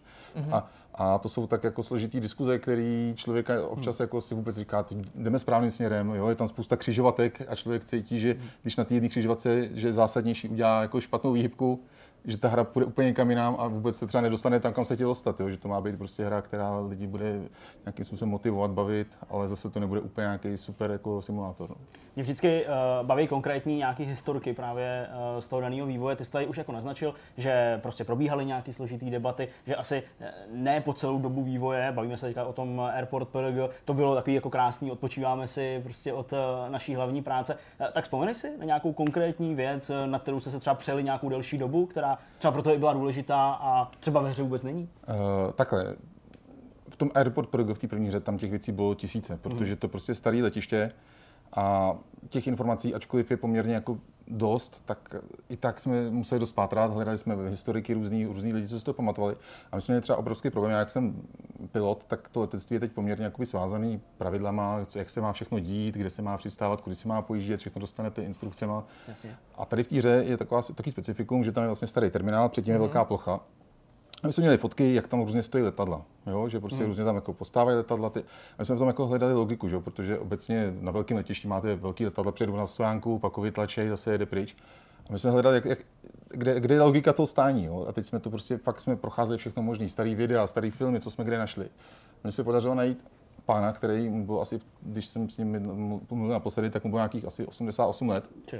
A on měl na starosti to řazení těch letadel což, což bylo super, tak já jsem za ním přišel a teď jsem za ním přišel jako s obrovský jako složitým dotazem, jak to jako, kde, kde je ta logika, jak, jak probíhal ten algoritmus, jsme to chtěli algoritmizovat, tak abych to věděl. On říká, hele, kdo přiletěl první, ten se prostě postavil, když se tam nevešel, tak jsme ho trošku otočili, přiletěl druhý, tak jsme ho tam našťouchali. A já říkám, jo, a teď jsem si jako představil ten algoritmus, co, co s tím budu muset dělat. Nakonec jsme to teda stejně museli udělat trošku lineárně, ale že ty letadla přijíždějí jedním směrem, odjíždějí druhým směrem, bez se nám nesmí potkat proti, že jo. A navíc se řadí do takové šachovnice symbolické. A řadí, se, a řadí se do šachovnice, takže, takže jsme jako museli třeba tady v tom historicky ustoupit, mm, jasně, protože, to, protože tam, nám, tam nás ty, ty počítače vůbec to nás omezili v tom, že jako udělat AI na to, aby nám tam běhali lidi a stavili letadla, to jsem úplně jako si mi nechtělo. Ale bylo to zajímavé, tady to byl jako hmm. jeden, jeden z prvků, který byl zajímavý, další zajímavý projekt, ještě jenom rychlosti. My jsme tam měli cisterničky, že jo? jeden takový gameplayový prvek byl, že dojíždí cisterna a ta se vyprazňuje a musí se dostat, poslat jako k dotankování. Do kněževce někam. Že? No, ale my jsme nevěděli, že my jsme přemýšleli, kde se na starém letišti do tanko, jako by ty cisterny Jasně. doplňovaly, takže jsme scháněli zase, byli jsme prostě za šéfem handlingu, prostě všichni nás různě posílali po letišti, až jsme se dopracovali se k jinému pánovi, který nám říká, jo, to se jezdilo na, na, na nádraží do Kněževsi, tam se to vždycky přečerpávalo. A říkám, aha, takže to nebylo vůbec na letišti. Ne, to se jezdilo vždycky jezdila cisterna do Kněževsi, tam se před, před, jako přetočila a jelo se zpátky. A tam je právě ten prvek, že v té hře vlastně pošlete cisternu, ta odjede někam pryč, že jo, z mapy. No to je a, taky jeden, jedna z nejnáročnějších disciplín té hry, ano, právě, ano, protože ano. ta cisterna se vzdálí na strašně dlouho, takže to je jedny z nejžádanějších upgradeů hned na začátku, koupit ideálně druhou, hned je prostě aby, vylevelovat, aby, aby se točili proti sobě. je dlouhá. No, to... no a nakonec se to, a přesně, jo, taková blbost, která nás v prvních nenapadla, no to pak jako asi byl jeden z nejdůležitějších gameplayových prvků, který tam byl, že člověk musel furt plánovat, aby mu ta cisterna vyšla. A aby jezdila proti s druhou, že? Hmm. Aby, aby se tam nezasekl hráč na, na, na, na tankování. No. Ty se z toho už částečně dotknul, jsi mluvil o těch československých pilotech vracejících se z Británie. Tam je víc takovýchhle různých detailů. Mě to, mě to na tom hrozně zaujalo, na tom titulu hrozně to bavilo. Už jenom, eh, když se to letiště vlastně otvírá, že ten první letoun přistávající a ta jeho trasa odpovídá skutečnosti, hmm. nebo období protektorátu, který vy vlastně nepřeskakujete v té hře, ale mám možnost tedy řídit ten provoz na letišti Praha i během protektorátu a najednou tam samozřejmě lítají úplně jiný letadla, úplně jiný piloti a ta civilní doprava je potlačená. E, jsou tam ještě nějaký takovýhle další bombonky, který by si chtěl tímhle způsobem jako prodat a třeba jsme si jich všimnout nemuseli, nebo hráči, nebo případně něco, co si říkal, no to už se tady nepovedlo a proto jste začali pomýšlet na ten další titul? Úplně popravdě, naším prvotním cílem bylo, že tu Prahu dostaneme až do moderní éry. Mm-hmm. Jo, že se nám podaří prostě přeskákat ty leta postupně, tak pak oni ty normalizační leta nebyly úplně jako zajímavý, co se týkalo vůbec rozvoje letiště a to, jako toho pohybu tam, ale my jsme hlavně jako byli omezený nějakým termínem, který jsme si dohodli s Prahou, že to bude v rámci vlastně 80, 80 letého výročí že jsme neměli vůbec prostor jako přeskočit do té moderní éry. Mm. Takže jsme mhm. věděli, že musíme navázat, ale věděli jsme, že to bude určitě jinou hrou i nějakýma technologickými limitama, které jsme se, dostali tím, že to byl prvotina. V té hře jsou spousta takových drobností. My jsme se hodně zajímali o to, jak vypadala třeba ta restaurace francouzská, aby tam byly stoly, řešili jsme, jak vypadaly slunečníky, jestli byly prostě proužkovaný nebo jednobarevný. Jsou to úplně blbosti, jo? nebo hmm, prostě, jak, kde byly jaký vlajky, nebo třeba jak vypadaly hangáry, jo? protože tam se točí vlastně světelný maják, který naváděl do Prahy byly to drobnosti. Stejně no, tak... to vidět i na tom vašem oficiálním webu, kde člověk si může takovou stíračku použít a vidí, že ty herní scény odpovídají vlastně některým těm dobovým fotografiím, nebo i ten půdorys toho letiště s budovama samozřejmě. Hledali jsme v archivech volačky těch letadel, ty letadla, co tam přilítají, letí Lufthansa nebo cokoliv, tak mají originální volačky a to letadlo se opravdu v Praze objevilo, hmm. jo? takže jsme prostě hledali takové drobnosti, které si myslím, že normálně člověk vůbec neocení, ale ta, ta hra je na tom postavená, že musíme, hmm. že jsme se snažili ten, my jsme, mým cílem bylo, abych jako uchoval tu dobu uchoval v té hře. Vlastně udělal mm-hmm. takový, takový 3D modílek mm-hmm. Starý Prahy a jak to tam asi fungovalo, aby to tam bylo uchovaný, protože když se podíváte teď, jak vypadá ten terminál, tak to úplně reprezentativní není a mi to trošičku jako malinko i líto, že, že to si myslím, že si zaslouží trošičku víc, protože architektonicky je to zajímavý, lokalita nádherná, že jo, to místo, prostě, mm. kdyby tam byla nějaká ta restaurace, kdyby tam byla nějaká vyhlídka, kdyby tam byla nějaká prospotery, tak si myslím, že by to mohlo být hezký. No. Ono vyhrálo to letiště, když se otvíralo nějakou cenu v Paříži, nebo ve Francii, ano, ano, že jo, ano, vyhrál, za architekturu, ano, teda ano, bylo považovaný za nejpokročilejší a nejkrásnější ano, na světě nebo v Evropě minimálně. Já ještě úplně nechci přeskakovat eh, k tomu aktuálnímu titulu, k tomu se za krátkou chvilku dostaneme, ještě bych eh, zůstal u tohohle. Ty jsi zmínil spotery, zmínil si prostě tyhle ty různé detaily, které pak prostě odhalejí ty fančmekři, nadšenci do letadel.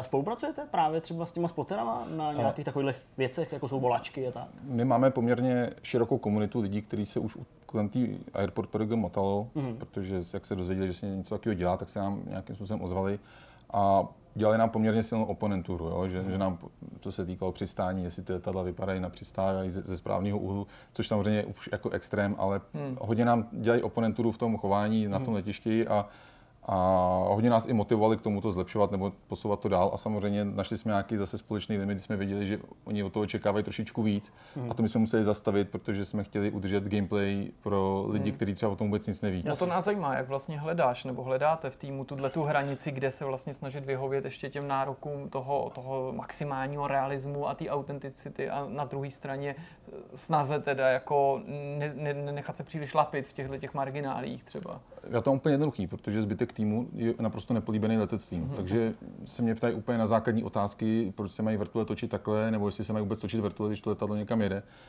což jako úplně extrém, ale pak jsem tam na druhé straně já, který na tom lpí a neustále jako se to někde potkává, protože, protože ten tým zase hodně oponenturuje, co se týká gameplay, jo? že mm-hmm. říká, hele, to si myslím, že to už nikoho jako nechytne tohleto. Takže se jako trošku hádáme, nebo respektive diskutujeme o tom a mhm. najdeme nějaký společný ten. Samozřejmě, ale je to furt o tom, co jsem říkal, že se hledá gameplay a hledá se to, aby to něco vůbec dalo zpátky, jo? aby to nebyla nějaký přehlídka sice sekvencí nesmyslných jako přesných, ale nedávajících smysl jako na hraní. Je to mhm. furt hra, že jo na ploše mobilních her je trochu nezvyklý, že vyjde plnohodnotný titul, který prostě má všechny funkce a prvky a byl by úplně kompletně zdarma, nebo byl totálně zdarma. Tak eh, jak jste vy k tomu přistupovali v rámci toho Airport PRG? Protože i to je vlastně určitý unikum té hry.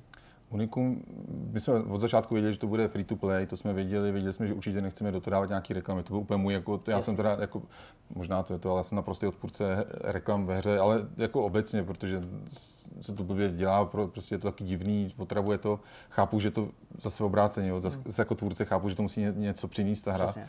My jsme Airport Project tím, že jsme ho dělali kompletně jako hobby, tak jsme věděli, že to chceme udělat zadarmo, aby jsme trošku možná alibisticky jsme si vytvořili prostor na to, že nás nikdo nebude hned jako hejtit za to, že Jasně. si za to musel zaplatit jo, a že to, ta kvalita, my jsme na začátku nevěděli, kam, kam se nám ta kvalita dostane, kam se ta kvalita dostane, takže jsme věděli, že prostě to, jako, ať to dotáhneme, kam to dotáhneme, věděli jsme, že to bude zadarmo a že to prostě vydáme jako pro pro radost, že to vydáme tak, aby jsme si ověřili, že to umíme, že, že vydáme kvalitní titul a hlavně pro nás bylo důležité, aby my jsme s ním byli spokojení. Jo. To prostě hmm. zase takový alibismus, že jsme chtěli být my spokojení a pak jsme řekli, a uvidíme, co, co na to řekne komunita, no, co na to řeknou lidi, jestli se to začne hrát, uvidíme. No. To, to prostě pro nás to bylo fakt jako hobby a vydaný, jak říkám, z lásky. No, tady to, hmm. tady to. Přesto, uh, samozřejmě to je otázka už poměrně citlivá, ale uh, ten vývoj musel něco stát. Uh, jakým způsobem teda jste ho financovali? Je to teda z vaší hlavní činnosti? Ano, je, je to tím, že v podstatě firmy dávají peníze na welfare, na sauny a na fitka, tady na to, tak my jsme, já jsem ten welfare použil tady v tom, že, že jsem udělal jeden den volna, kdy se prostě nedělala komerční činnost a kluci, kluci si čistili hlavu tady tím způsobem. Super, hmm. to je dobrý. Pojďme se teda přesunout k tomu aktuálnímu projektu, ať to nezamluvíme jenom těma vzpomínkama. Kdy jsi začal přemýšlet tedy o tom, že se skutečně pustíte do toho duchovního nástupce? Bylo to bezprostředně po ukončení prací na Airport Pro, nebo jste si dali pauzu? My jsme v rámci toho vývoje toho Airport Pro věděli, že je obrovská poptávka po té moderní hře. To jsme věděli a věděli jsme, že to nedostaneme do té hry. To jsme jako už, už jsme měli jasný jako obrysy. Samozřejmě ta křivka toho vývoje, jak se blíží termín na to, tak to bylo tak extrémně náročné na tom konci, že jsme věděli, že máme nějaký termín, kdy to má být vydaný, kdy, kdy chceme s tím jít ven. Tak pak jsme to bylo těsně před Vánocema, takže pak jsme reálně fakt jako vypadli asi na tři měsíce, jsme z toho úplně jako odpadli, ale my jsme, ono takhle, ono odpadnete tím, že vy to vydáte, ale potom nastane, já říkám, ta mnohem horší fáze, v které jsme teda aktuálně s World Airports, teda, kdy se vám začnou samozřejmě vracet jako feedbacky těch lidí, mm. začnou vám dávat zpětné vazby, co se někde, někde, protože my jsme testovali, ale musím říct, že jsme netestovali, takže bychom měli 100 000 lidí jako na, na hře a vraceli nám feedback. Takže tam začne feedback, něco nefunguje, něco tohle. Měli jsme obrovský problém s tím, že jsme to vydali jenom v angličtině. A během týdne jsme prostě měli obrovský, jako, ale úplně fakt jako obrovský tlak na to, aby to bylo v češtině. To, to mm-hmm. prostě bylo takový prvotní, co jsme si net, úplně, to jsme úplně netrefili. A v češtině ne, spíš jako v ostatních jazycích? Jako ne, byl to chtěl 90, Němčina, ne, ne, ne, če, čeština, prostě okay. obrovský, ale gigantický problém to byl. A musím říct, že teď se to teda opakuje, což jsme to nějak už čekali, skoro na to byly i sázky, jestli se to bude opakovat, tak se to opakuje, že český studio nemá českou hru v češtině, to je prostě tak, to tak už je, ale, ale nastal poměrně těžký období, kdy jsme tu hru jako nějakým způsobem updateovali, vymýšleli dál, ale nechali jsme si tři, tři, čtyři měsíce úplně prostor o tom, že jsme nepřemýšleli nad ničím novým, mm. že jsme chtěli to dojet, mm. trošku se uklidnit a vymýšlet, co s tím dál, protože to bylo fakt náročné. To jako musím říct, že v rámci vývoje jsme zvyklí na projekty, na šibeniční jako mm. termíny, ale tady to bylo těžké. To bylo Kromě těžký. toho, že si věděl, že tam budeš dát ty proudové letadla, po kterých komunita volala, bylo tady nějaká další funkce, o který si uvažoval hned na začátku nebo v průběhu ještě vývoje toho předchozího titulu, jestli to bylo třeba zrovna ten online, další letiště, cokoliv? Online, stoprocentně pro mě bylo hrozně lákavý to, že, že já jsem viděl, že ty letadílka mě tam hrozně bavily v tom airport ty letadílka. Říkám, já bych si je chtěl jako sbírat, jo. A všichni jako, i, i ta komunita říkala, já chci to letadílko mít v hangáru a chci si s ním jako já si ho chci posílat. A jsem říkal, bych si ho chtěl taky sbírat, tak chtěl bych si prostě udělat nějakou svoji prostě unikátní fotilu letadel. Mm-hmm. Říkám, ale když to budu sbírat, tak to budu ukazovat lidem takhle na telefonu, že mám jako letadílka a to nikoho jako nechytne. Takže jsem chtěl udělat ten online ale ne jako vyloženě online, že prostě budou spolu nějak lítat, ale že si prostě to letadílko vezmu a pošlu někomu na letiště. To bylo jako to první, to jsem viděl od začátku, že tady to mhm. chci, jako, ať, ať, to uděláme, jak to uděláme, tak že prostě budu mít své letadílko a pošlu někomu, ať, si, ať udělám radost i tomu, co, co hraje někde na druhé straně světa, že přesně přiletí Česká Dakota nebo přiletí nějaký speciální letadlo nebo normální Boeing, prostě jenom abych viděl, že to není klasický, ale že mm-hmm. jsem ho poslal já. Tak to bylo mm-hmm. jako to jsem věděl od začátku, že to je ta specialita, kterou bych do toho chtěl dostat. Hmm. Jak tahle funkcionalita funguje? Protože samozřejmě v jeden čas to hraje spoustu lidí, v jeden čas to hraje spoustu lidí na tom totožném letišti v zásadě, tak je to nějak instancovaný nebo náhodně to prostě vybere někoho, kdo na tom letišti je? Je tam poměrně, musím říct, že tam je poměrně složitý algoritmus. Abych jenom se ještě lehonce jenom ťuknul, původní plán byl trošičku jiný. Původní plán no, byl, že budu mít vlastní letiště, mm-hmm. s vlastní fotilou a budeme si je stavit, posílat mezi svými letištěma, anebo mezi generickými, z Praha nebo mm-hmm. takhle. Aby jsme tady to mohli realizovat jako vyloženě stavění letiště, tak jsme, možná jste se na to chtěli asi zeptat, možná předbíhám tu Indiegogo oh, kampaň. Jasně. A tam jsme jako, řeknu, tam jsme to fakt jenom zkusili. Zkusili jsme, jestli by na to ten prostor vytvořil. Neudělali jsme tomu vyloženě nějaký velký marketingový promo, tam mm. je potřeba fakt postavit poměrně velkou kampaň, mít to Jasně. dobře zpracovaný, dobrý videa, všechno prostě připravit. My jsme to udělali dost jako tak na lehko, protože na to nebylo moc času. A říkali, kdyby se to povedlo, tak půjdeme tady tou cestou, že uděláme svoje letiště, svoje moje fotila, budeme se to posílat mezi sebou. To se nepovedlo, takže jsme se trošičku vrátili zpátky, řekneme, co jsme schopni udělat tak, aby jsme to stihli v nějaký rozumný čas. A bylo to o tom, že prostě postavíme normálně standardní letiště, který bude na začátku menší, ale, ale dostavím si ho vlastně do toho reálního stavu, jo? Mm-hmm. Jako, že tam nebude žádný, postavím si tři věže a 50 hangárů, když tam reálně nejsou. A pak bylo to, že jak to uděláme to posílání mezi sebou, že? když tam bude 20 lidí tady na tom, 50 lidí tam na tom, tak Jasně. jak to udělat, aby ty, aby ty, aby ty letadla fungovaly.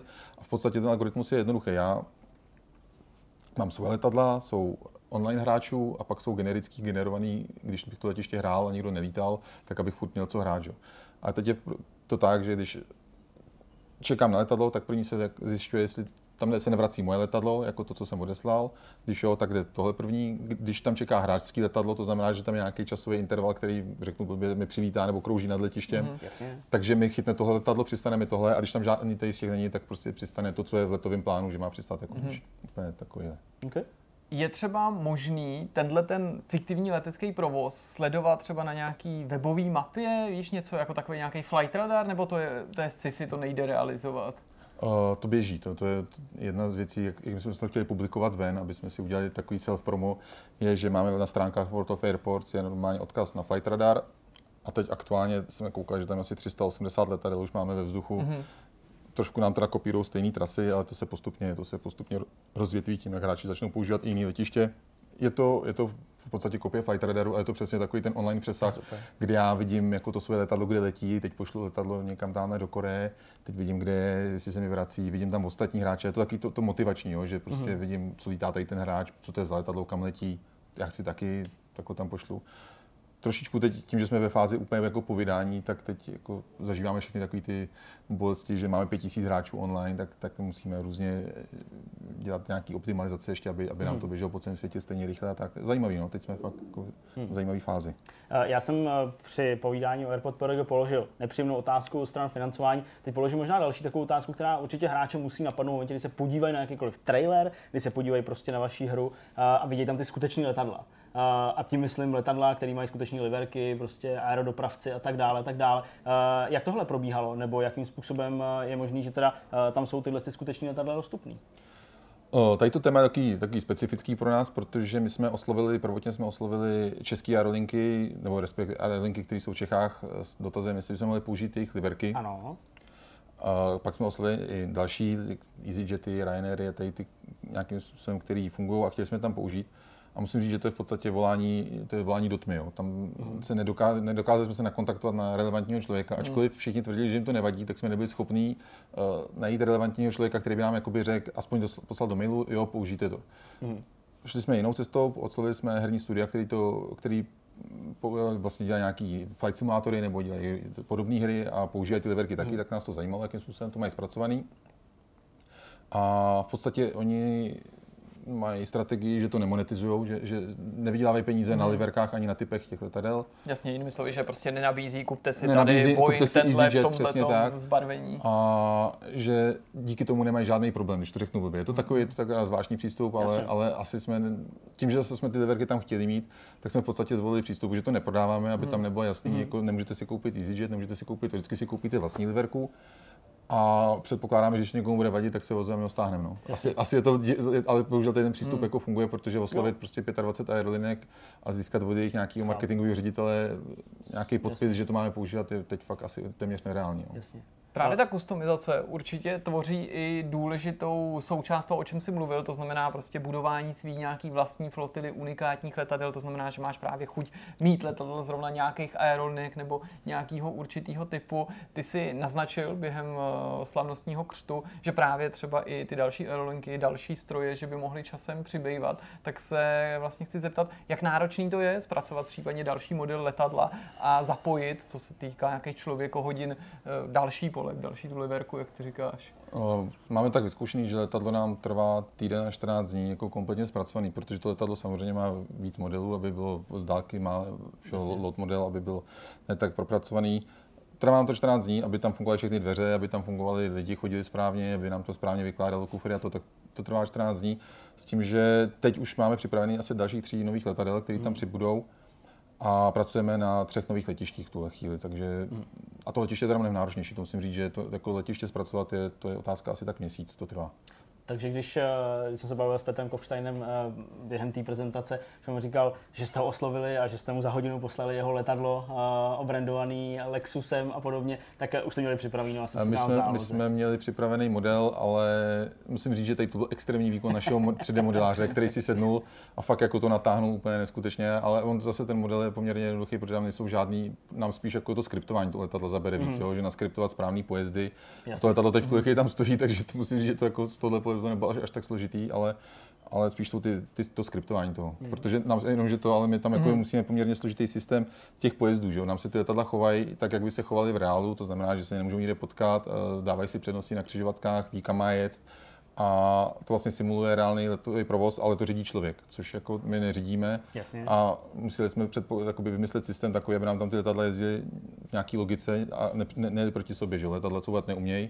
Jasně. Takže když se potkají někde blbě na nějaký křižovatce a jsou proti sobě, tak je hotovo a ta hra by ne- nebyla řešitelná, takže tam to, tady to bylo asi nejsložitější a teď letadla zapojit do tohohle systému je takový prostě asi ten největší oříšek. Kromě toho, že ty letadla mají barvy nějakých skutečných aerolinek, ty máš možnost si v té kustomizaci to letadlo taky přebarvit nebo vymódit eh, podle svého vlastního přesvědčení nebo vkusu nebo eh, svého očekávání. Mám třeba možnost, kdybych si tady řekl se Zdeňkem, hele, tak pojďme každý zpravovat jedno letiště, já budu mít tady Innsbruck, ty budeš mít Bary, aby jsme se nehádali o Prahu a vybudem si svoji vlastní Vortex flotilu eh, a budeme si ji pak posílat mezi sebou. Mám možnost si obarvit to letadlo libovolnou barvou, bych třeba Tmavě zvolil modrou barvou. naší tmavě modrou. Mám možnost tam třeba nějak nahrát přes nějaký editor logo, aby to letadlo mělo třeba i náš eh, jako symbol a byly to naše vlastní aerolinky. Uh, logo tam teď ne- nahrát ještě nemůžete, to, to určitě nejde. Teď jsou tam v podstatě předdefinovaný nějaký barevný schémata, do kterých vy si můžete zařadit tři barvy, jako primární, sekundární a terciální. Ale už teď můžu říct, že pracujeme na dalších dvou liverkách, který si budete moct zvláštnit, aby, aby tam byla co největší diverzita v těch, let, v těch letadlech. A určitě máme plán, že vlastně každý hráč má nějaký svůj nickname a ten nickname se bude propisovat na, na, na ty jednotlivý, na, na trup letadel. Takže tady to tam bude, ale loga zatím ne, protože to, to jsme tím, že Takže musíš, Takže musíš máme říkat, že smůlu, musíme kamaráde. nejdřív založit aerolinky k tomu, aby jsme se dostali do té hry. Jo? My bychom ti pak to svolení samozřejmě Ano. dali, jo? že na rozdíl od těch ostatních dobrý aerolink, řešení, to je my výborně řešení. komunikujeme. Jo? A To je jestli potřebuješ řešení. nějakou ultra nízkonákladovku, jo? jestli máš nějakou podmínku, kolik máme mít letadel, samozřejmě na začátku to bude taková prázdná firma, takže bez letadel, jo? ale už tady je letuška a všechno. to vyšlo, no, to vyšlo, já myslím, že jsme se domluvili. Když uděláte nějakou virtuální aerolinku, může být i virtuální, tak vám tam můžeme dostat máme, který- No jo. tak to ani nevíš, jak my jsme Airline. ochotní, to my založíme. Eh, dobrá, dobrá. Eh, Když se ještě eh, podíváme zpátky eh, k té hře eh, jako takový, tak eh, ta je teďka v tuhle chvíli na Androidu dostupná, na iOSu už doufáme taky eh, za nějaký dny. Eh, Co na to říká tým? Eh, Jaká je nálada v tom týmu povídání? Já vím, že máte spoustu práce, já vím, že asi řešíte spoustu problémů, ale Ale musím říct, že tým je v takové zvláštní fázi teď. Musím říct, když jsem odjížděl i od toho týmu, tak je v takové zvláštní fázi, taková neutrální. Je to takové Hmm. očekávání, ale na druhou stranu je tam cítit ten závazek, že se čeká, co, co, co se bude dít, jak, jak se to bude dít. Ten rozjezd je teda poměrně moutný, musím říct, že na můj, na, až překvapivě, teď v tuhle chvíli máme už nějakých 10 tisíc hráčů, ale jako reálných, kteří hrajou, takže, takže to nám vyletělo prostě z nuly na 100 hodně. A samozřejmě už sbíráme první feedbacky, takže ty, ty feedbacky a teď to jako třídit a to a říct si, ano, tady to je téma, který jsme chtěli jako za, začlenit do prvních releaseů. Určitě máme jednu věc, kterou komunitě dlužíme, Eh, my jsme se toho nebavili, máme samozřejmě mikrotransakce. No, Mikrotransakce, mikrotransakce jsou pro nás vyloženě nástroj v tuhle chvíli, tak aby jsme tu hru vůbec mohli někam posouvat dál, abych právě třeba vytvořil pro jednoho člověka prostor a mohl se tomu věnovat třeba víc. Ale my jsme neviděli to vyvážení úplně, jako, jak, no, to, jak to bude. Ono, ono, my jsme měli nějakých třeba 15 testerů v jednu chvíli, ale tím, že se to testuje, tak furt to není to reální žití s tím, s tou hrou. Měli jsme teda jednoho člověka, který nám byl schopný nahrát úplně od nuly, nedostal ani korunu, on do toho nedal ani korunu, žádné výhody, tak nám nahrál 900 tisíc lidí, což jako odbavených, což prostě je pro nás úplně naprosto absurdní číslo tak jsme si říkali, že ta cesta tam nějakým způsobem, jako, že to jde hrát prostě, že to jde hrát, jde to prostě odehrát úplně s tím základem. Hmm. Ale je to těžký. Teď musím jakoby říct, že je to těžký a trošičku máme připravený vlastně režim na achievementy, hmm. který vyjde někdy příští úterý nebo středa a trošku tam pomůžeme těm hráčům, kteří prostě nechtějí do toho úplně, nechtějí do toho investovat, tak tam pomůžeme, aby měli možnost se dostat třeba ke svýmu letadlu, aniž by prostě na to museli vydělávat měsíc jako hraním prostě tam teď, teď máme připravený model, my jsme už měli jakoby hotový, akorát teď jsme prostě trošičku hmm. boostli, aby jsme ho tam dostali dřív a od příštího týdne malinko pomůžeme té komunitě. Je to právě na základě toho feedbacku, ne, že bychom chtěli být, se podbízet, ale spíš jako malinko dovyvažovat no, některé momenty, hmm. aby, aby jsme tu hru úplně nezabili prostě nějakým jenom mikrotransakcemi. To nebyl úplně cílem, jo. Cílem bylo určitě ty mikrotransakce tam mít, aby když má někdo chuť, tak ať si do toho jako může pomoct, může si koupit něco rychleji, ale nebylo to cílem, že bychom to chtěli tu hru úplně jako tím zaříznout a čekat hmm. prostě, že, že, že to bude vracet prostě nějaký nesmyslný ty. Zase jsme to stavili s tím, že návratnost nebude, to jsme jako věděli mm. od začátku, a spíš jsme se sázeli na to, že když nám někdo do toho něco vloží, tak to bude prostě do dalšího rozvoje. To byl takový cíl. Co se týče propagace, zase jste se spojili s letištěm Václava Havla Praha, eh, ale nabízí se, který se i nějak zavázalo nebo slíbilo titul taky propagovat a podporovat, upozorňovat na něj na letišti přímo v areálu nějakýma QR kódama, ale vy byste nějakou podobnou spolupráci mohli navázat právě třeba i už s těma dalšíma letišma, které ve hře jsou, jako je to ten eh, Innsbruck, to Bary. Přemýšleli jste o něčem takovým? O, popravdě Innsbruck ani Bary jsem neoslovil, ale oslovil jsem ty další letiště, které máme v plánu, to znamená New Orleans, který je teď aktuálně se dodělává, on je úplně nový, to je krásný letiště, který bude teď se rozjíždět a v podstatě ten model, který se jim nabídnul, je, že nás marketingově podpoří v té dané lokalitě a my jim za to uděláme letiště do hry, Jasně. tak se jeví jako, jeví jako funkční, protože jo, samozřejmě pro ně, pro ně je to v podstatě reklama zadarmo a pro nás je to zase možnost jakoby dostat se do toho segmentu. A musím říct, že třeba dostat se do Ameriky je, jako do povědomí je extrémně hmm. jako poměrně složitá disciplína. Po zkušenosti no, navíc, z kde jinde by člověk by chtěl být propagovaný než právě na letišti ano, nebo ano. přímo v letadle. Další věc, no. mě napadá, jak mají prostě ty airlinky, že ty entertainment systémy a tam jsou ty tablety, dneska kolikrát i hry, prostě taky na bázi toho, na co jsme zvyklí z mobilních telefonů hmm. nebo tabletů. To je možná taky jako jeden z hmm. příjemných momentů, no. kde, kde jinde by člověk chtěl hrát takovou hru, než třeba v letadle, i když samozřejmě tam je to omezení toho připojení, ne všechny lety jsou online a tak dále. Já jsem já trochu při když jsme opouštěli to letiště z té úterní uh, prezentace nebo té uh, lounge party, tak uh, jsem říkal, nevím, to prostě bylo uh, nalepený někde na sedačkách, prostě na gatech, kde člověk jako sedí a čeká, neskuli prostě na záchodě, hmm. jo, Samuelka čekáte na letadlo, zahrajte si hru. Přijde mi to jako vlastně docela dobrá, dobrá věc. No. To je, to je vlastně to, co jsme s Prahou vymýšleli. Oni to hmm. chtějí dát různě na recepce, chtějí to dát na zajímavé místa na letišti, kde si, bude moc, kde si bude moc to letiště odemknout. Ještě tam řešíme jednu specifickou věc, samozřejmě tím, že ta hra je kompletně online, my to hmm. všechno stav, máme jakoby na backendu, to znamená, že všechny jakoby ekonomiky té hry se dějou někde na serverech, ale máme obrovský tlak samozřejmě na to, od lidí, já poletím 12 hodin v letadle a chtěl bych to hrát, a takže tam teď připravujeme, že tam bude jedno offlineové letiště, Super. který nepůjde do rankingu, ale bude to vyloženě pro tu radost, aby si člověk prostě zahrál toto, takže to tam bude, to si myslím, že bude i velmi brzo. A ty ostatní věci jsou, říkám, je to o tom se pustí do světa a uvidíme. No. Myslím si, že tam jsou prostor obrovský, jako, že tam je obrovský prostor na nějaký další zlepšování, vůbec jak to dostat dál. No. Budeme ti držet palce celému týmu, vašemu titulu samozřejmě. Je něco, co byste chtěli, nebo ty by si chtěl za svůj tým závěrem uh, zmínit nebo vzkázat našim divákům? Eh, za svůj tým bych chtěl poděkovat týmu. za, za, to, že nám, za, za to, že mi jako za prvý splnili sen, co se týká první hry, a za druhý, nebo u té druhé hry prostě neskutečně mákli a postavili prostě úplně, myslím si, výbornou hru. My jsme na ní pišní a to byl naším cílem. Já jsem říkal, my tu hru musíme postavit tak, aby jsme ji hráli my a aby nás to bavilo, aby jsme viděli, že jsme udělali maximum. A samozřejmě ta komunita pak je specifická. Ně, někdo nadává jen tak jako ze sportu, někdo to pochválí a pak to už je jedno, pro nás je důležité, že to máme rádi, no, tu. Tak budeme držet palce. Moc krát díky za návštěvu, Jakube. Taky Ať díky. se ti daří. A co má dělat? Taky. my se vydáme do dalšího bloku. Po rozhovoru přichází uh, konec, jak už tak bývá v našem případě. Myšmaš samozřejmě, kluci. Uh, jsem rád, že jsme to přežili až do konce všichni, tak si Jo. pojďme povídat, co jsme viděli a zažili tenhle týden. Uh, já to vykopnu ze své strany, protože to mám ještě v hlavě a vím, že bych za pět minut zapomněl. Mm-hmm. Tak uh, bude to jenom jeden tip. Uh, Netflix, seriál, Ano. hororový seriál, který se jmenuje Marian. Je to relativně čerstvá věc, která vyšla dosím před dvouma týdnama. Mm-hmm. Netflix mi doporučuje vlastně poslední, poslední týden. A je to asi zhruba šestidílný seriál uh, z francouzské produkce, což je docela zajímavé vidět. Horor z Evropy. Skutečně to porovnání amerického a evropského hororu je, je dost dobrý a je to úplně jiný. A je tam vidět ta určitá taková jako naturalistická povaha, kterou Evropani máme při točení hororu. A co můžu, bych nespojoval, tak je to prostě založení ne na duchařině, nějaký slasher, je to prostě čarodějnictví, uh, ale natočení velmi jako podivným mixem dramatu, hororu s takovýma humornýma scénkama, jako který jsou postaveny na postavách, které jsou jak z nějaký, z nějaký grotesky, z nějakého, z nějakého komiksu. A je to docela dobrý, já jsem tam ještě nedokoukal, jsem někde v pátém, v pátém díle. A nechybí tam nějaký takový jako decentní napětí. A, a, a jak říkám, ten, ten evropský nádech tomu dává strašně moc. Je vlastně těžký to pro mě popsat, co, co je to, to kouzlo, ten duch. A je to něco, co máme asi všichni jako Evropani společný, co prostě známe a vídáme z našeho folkloru, z našich věcí.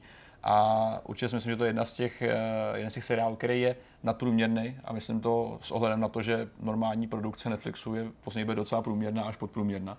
Takže tady to je jako výjimka, která mě třeba jako bavila víc než, než Haunting of Hill House, o kterém jsme se bavili, který byl extrémně chválený ve světě. Jasně. I mně se líbil, ale nebyla to taková šleha, jaká, jaká to byla podle minimálně lidí. Tohle to je velmi příjemný a myslím si, že to stojí za, za zvážení, zvlášť teďka, když je všude Halloween po světě a dušičky a všechno možný, tak jako tematicky to i sedí pěkně. Marianne si říkal. Marian, přesně tak. OK, dobrý. Co ty, Jirko? Já jsem taky docela koukal, ale jenom na takový jako vymývače mozku, takže samozřejmě prostě reality show jako výměna manželek a takhle, já to je no. klasika. A koukal jsem ale na výměvače mozku i na Netflixu, protože tam přibyla česká podpora a společně s ní spousta českých filmů, jo, spousta, no vlastně bych mohlo být o dost víc, samozřejmě podpora i pro eh, mezinárodní produkci.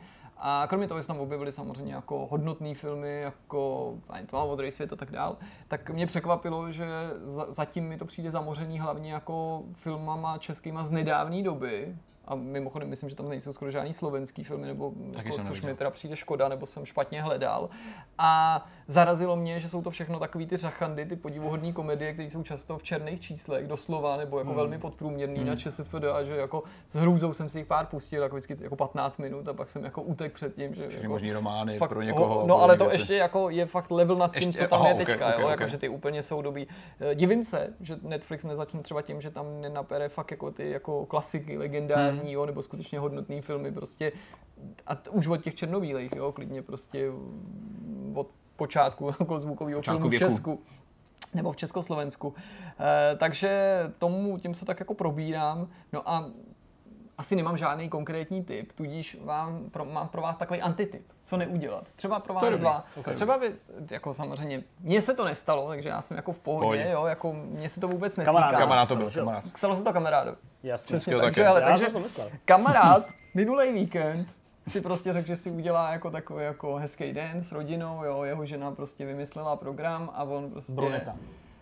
Úplně, úplně vypadal jinak než Kristýna. A on řekl, jako, že teda by do toho mohli jako jít prostě, mají dceru, teda kluka, eh, prostě Tříletýho. starý, ne vůbec, právě naopak, asi 22.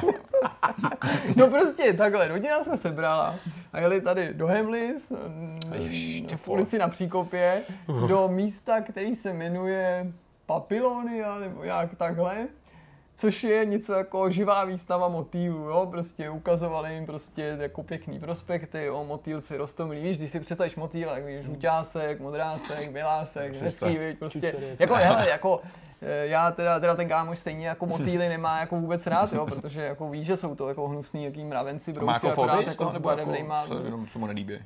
no jako, tak fobie je asi silný slovo, Ok. a jako, nebo původně teda, jako teď možná, Teď možná ne. ale prostě jsou to takový hnusný můry, akorát jako někdo obarvil S výraznýma očima. Takže ale prostě podle prospektu to vypadalo dobře, takže prostě vyklopil jako vstup, takhle.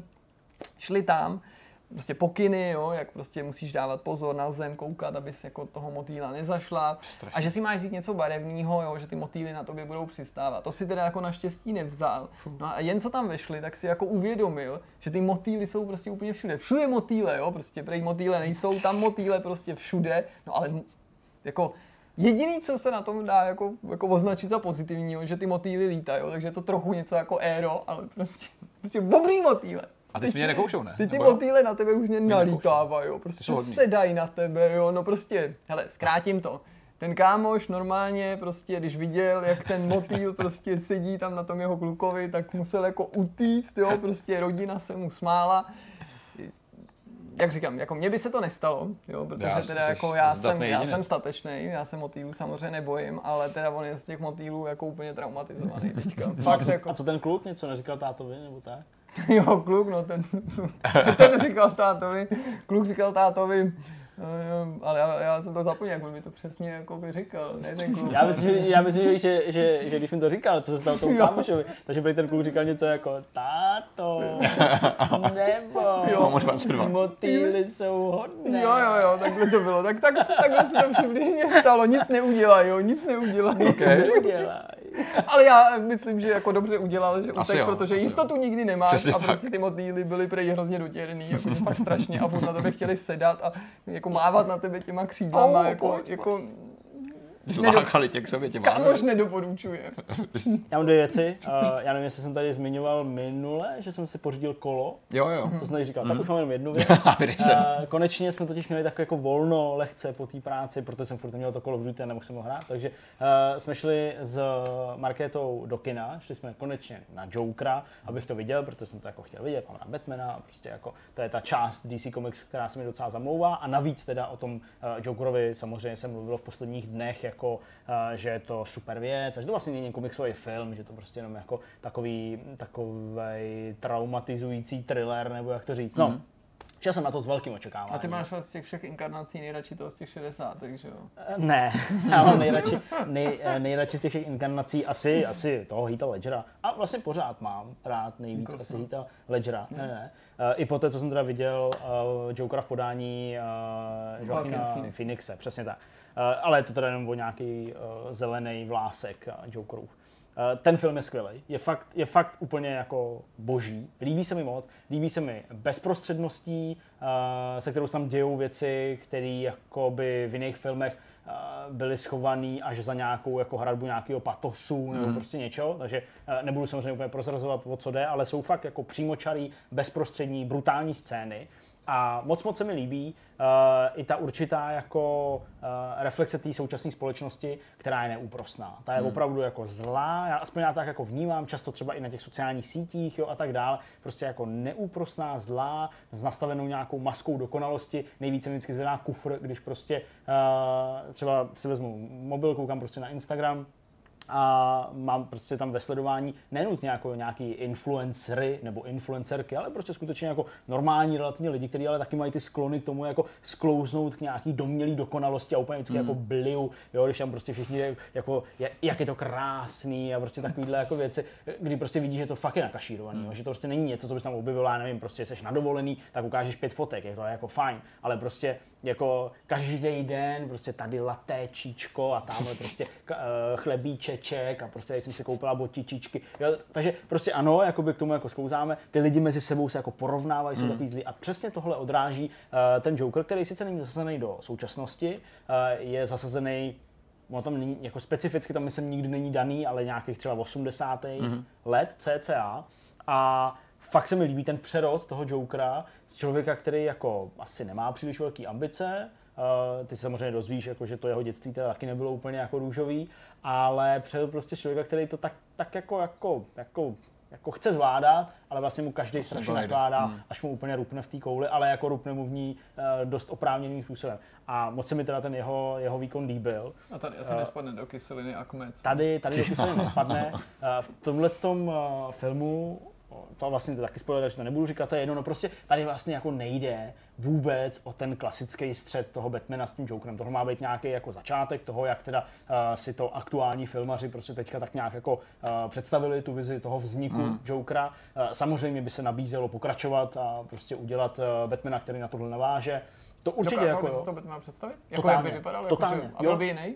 Uh, byl by jiný, byl by, byl by určitě jiný. Tak Uh, ono se už ten Batman začíná, byl jako že syrovější To a, to, a tohle by bylo ještě jako by tohle, syrový. no ani snad ne, jenom by to prostě bylo jiný. Byl by, Chodil Batman v tepláku. byl by takový trochu v teplákách, umím si ho fakt jako představit. Uh, hele, jako asi není překvapením, že prostě v tomhle filmu Bruce Wayne, co by malý kluk je. Jo, to jako je asi věc, která prostě jasný. tě jako nepřekvapí. Ale než by vyrost a bylo by mu 30, nebo já nevím, prostě něco, tak by se ta doba samozřejmě posunula někam k 90, takže by to muselo reflektovat prostě eh, ten styl té doby. Takže by třeba připomínal takového toho jako, jako Michaela Keatona nebo něco takového. Mm. Ale jako umím si představit, že prostě uh, ovlivněno tím, co jsme viděli v tomhle filmu, tak i ten život toho Batmana a to jeho stvárnění a zpracování by byl prostě jinačí. Hmm. A je vlastně docela škoda, že to, pokud vím, tak nemá pokračovat v téhle linii. On samozřejmě teďka vzniká nový Batman, bude ho hrát, uh, bude ho hrát uh, Ten co hrál Edwarda Colena a, a toho Cedrica Diggory, Eh, uh, Pattison, Pattison. Pattison.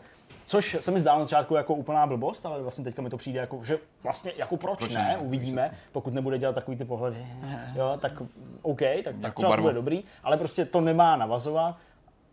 A na druhou stranu je to možná dobře, protože Mm. tohle fakt není komiksový film, tohle je prostě jako fakt psychotriller, trauma úplně jako neskutečný a vynikající herecký výkon. Možná komiksový film konečně, co by mě zase Hele, tak já zaujal. si fakt myslím, no. Jirko, že jo, Já si protože je to úplně vlastně oproštěný od toho komiksu, nebo takhle, jako od těch věcí, které si představuješ pod komiksovým filmem. No, co jako, mají po, to, tepláky po těma adaptacemi, mě nevadí Tak. ty komiksy, já mám komiksy rád, ale Komiksy ty adaptace dobrý, ano, je to, je to, ano, je to prostě adaptace nějakého komiksu nebo, nebo, nebo jako skutečně ty původní látky, nikoliv jako nutně hmm.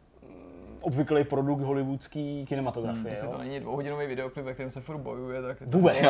v tomhle filmu se samozřejmě trochu bojuje, ale jako většinou kopou do něj. Jasně, Jo, tak je v prostě. Jo, takže jako fakt, fakt dobrý a herecký výkon, herecký výkon perfektní, řekl bych, jako fakt dobrý.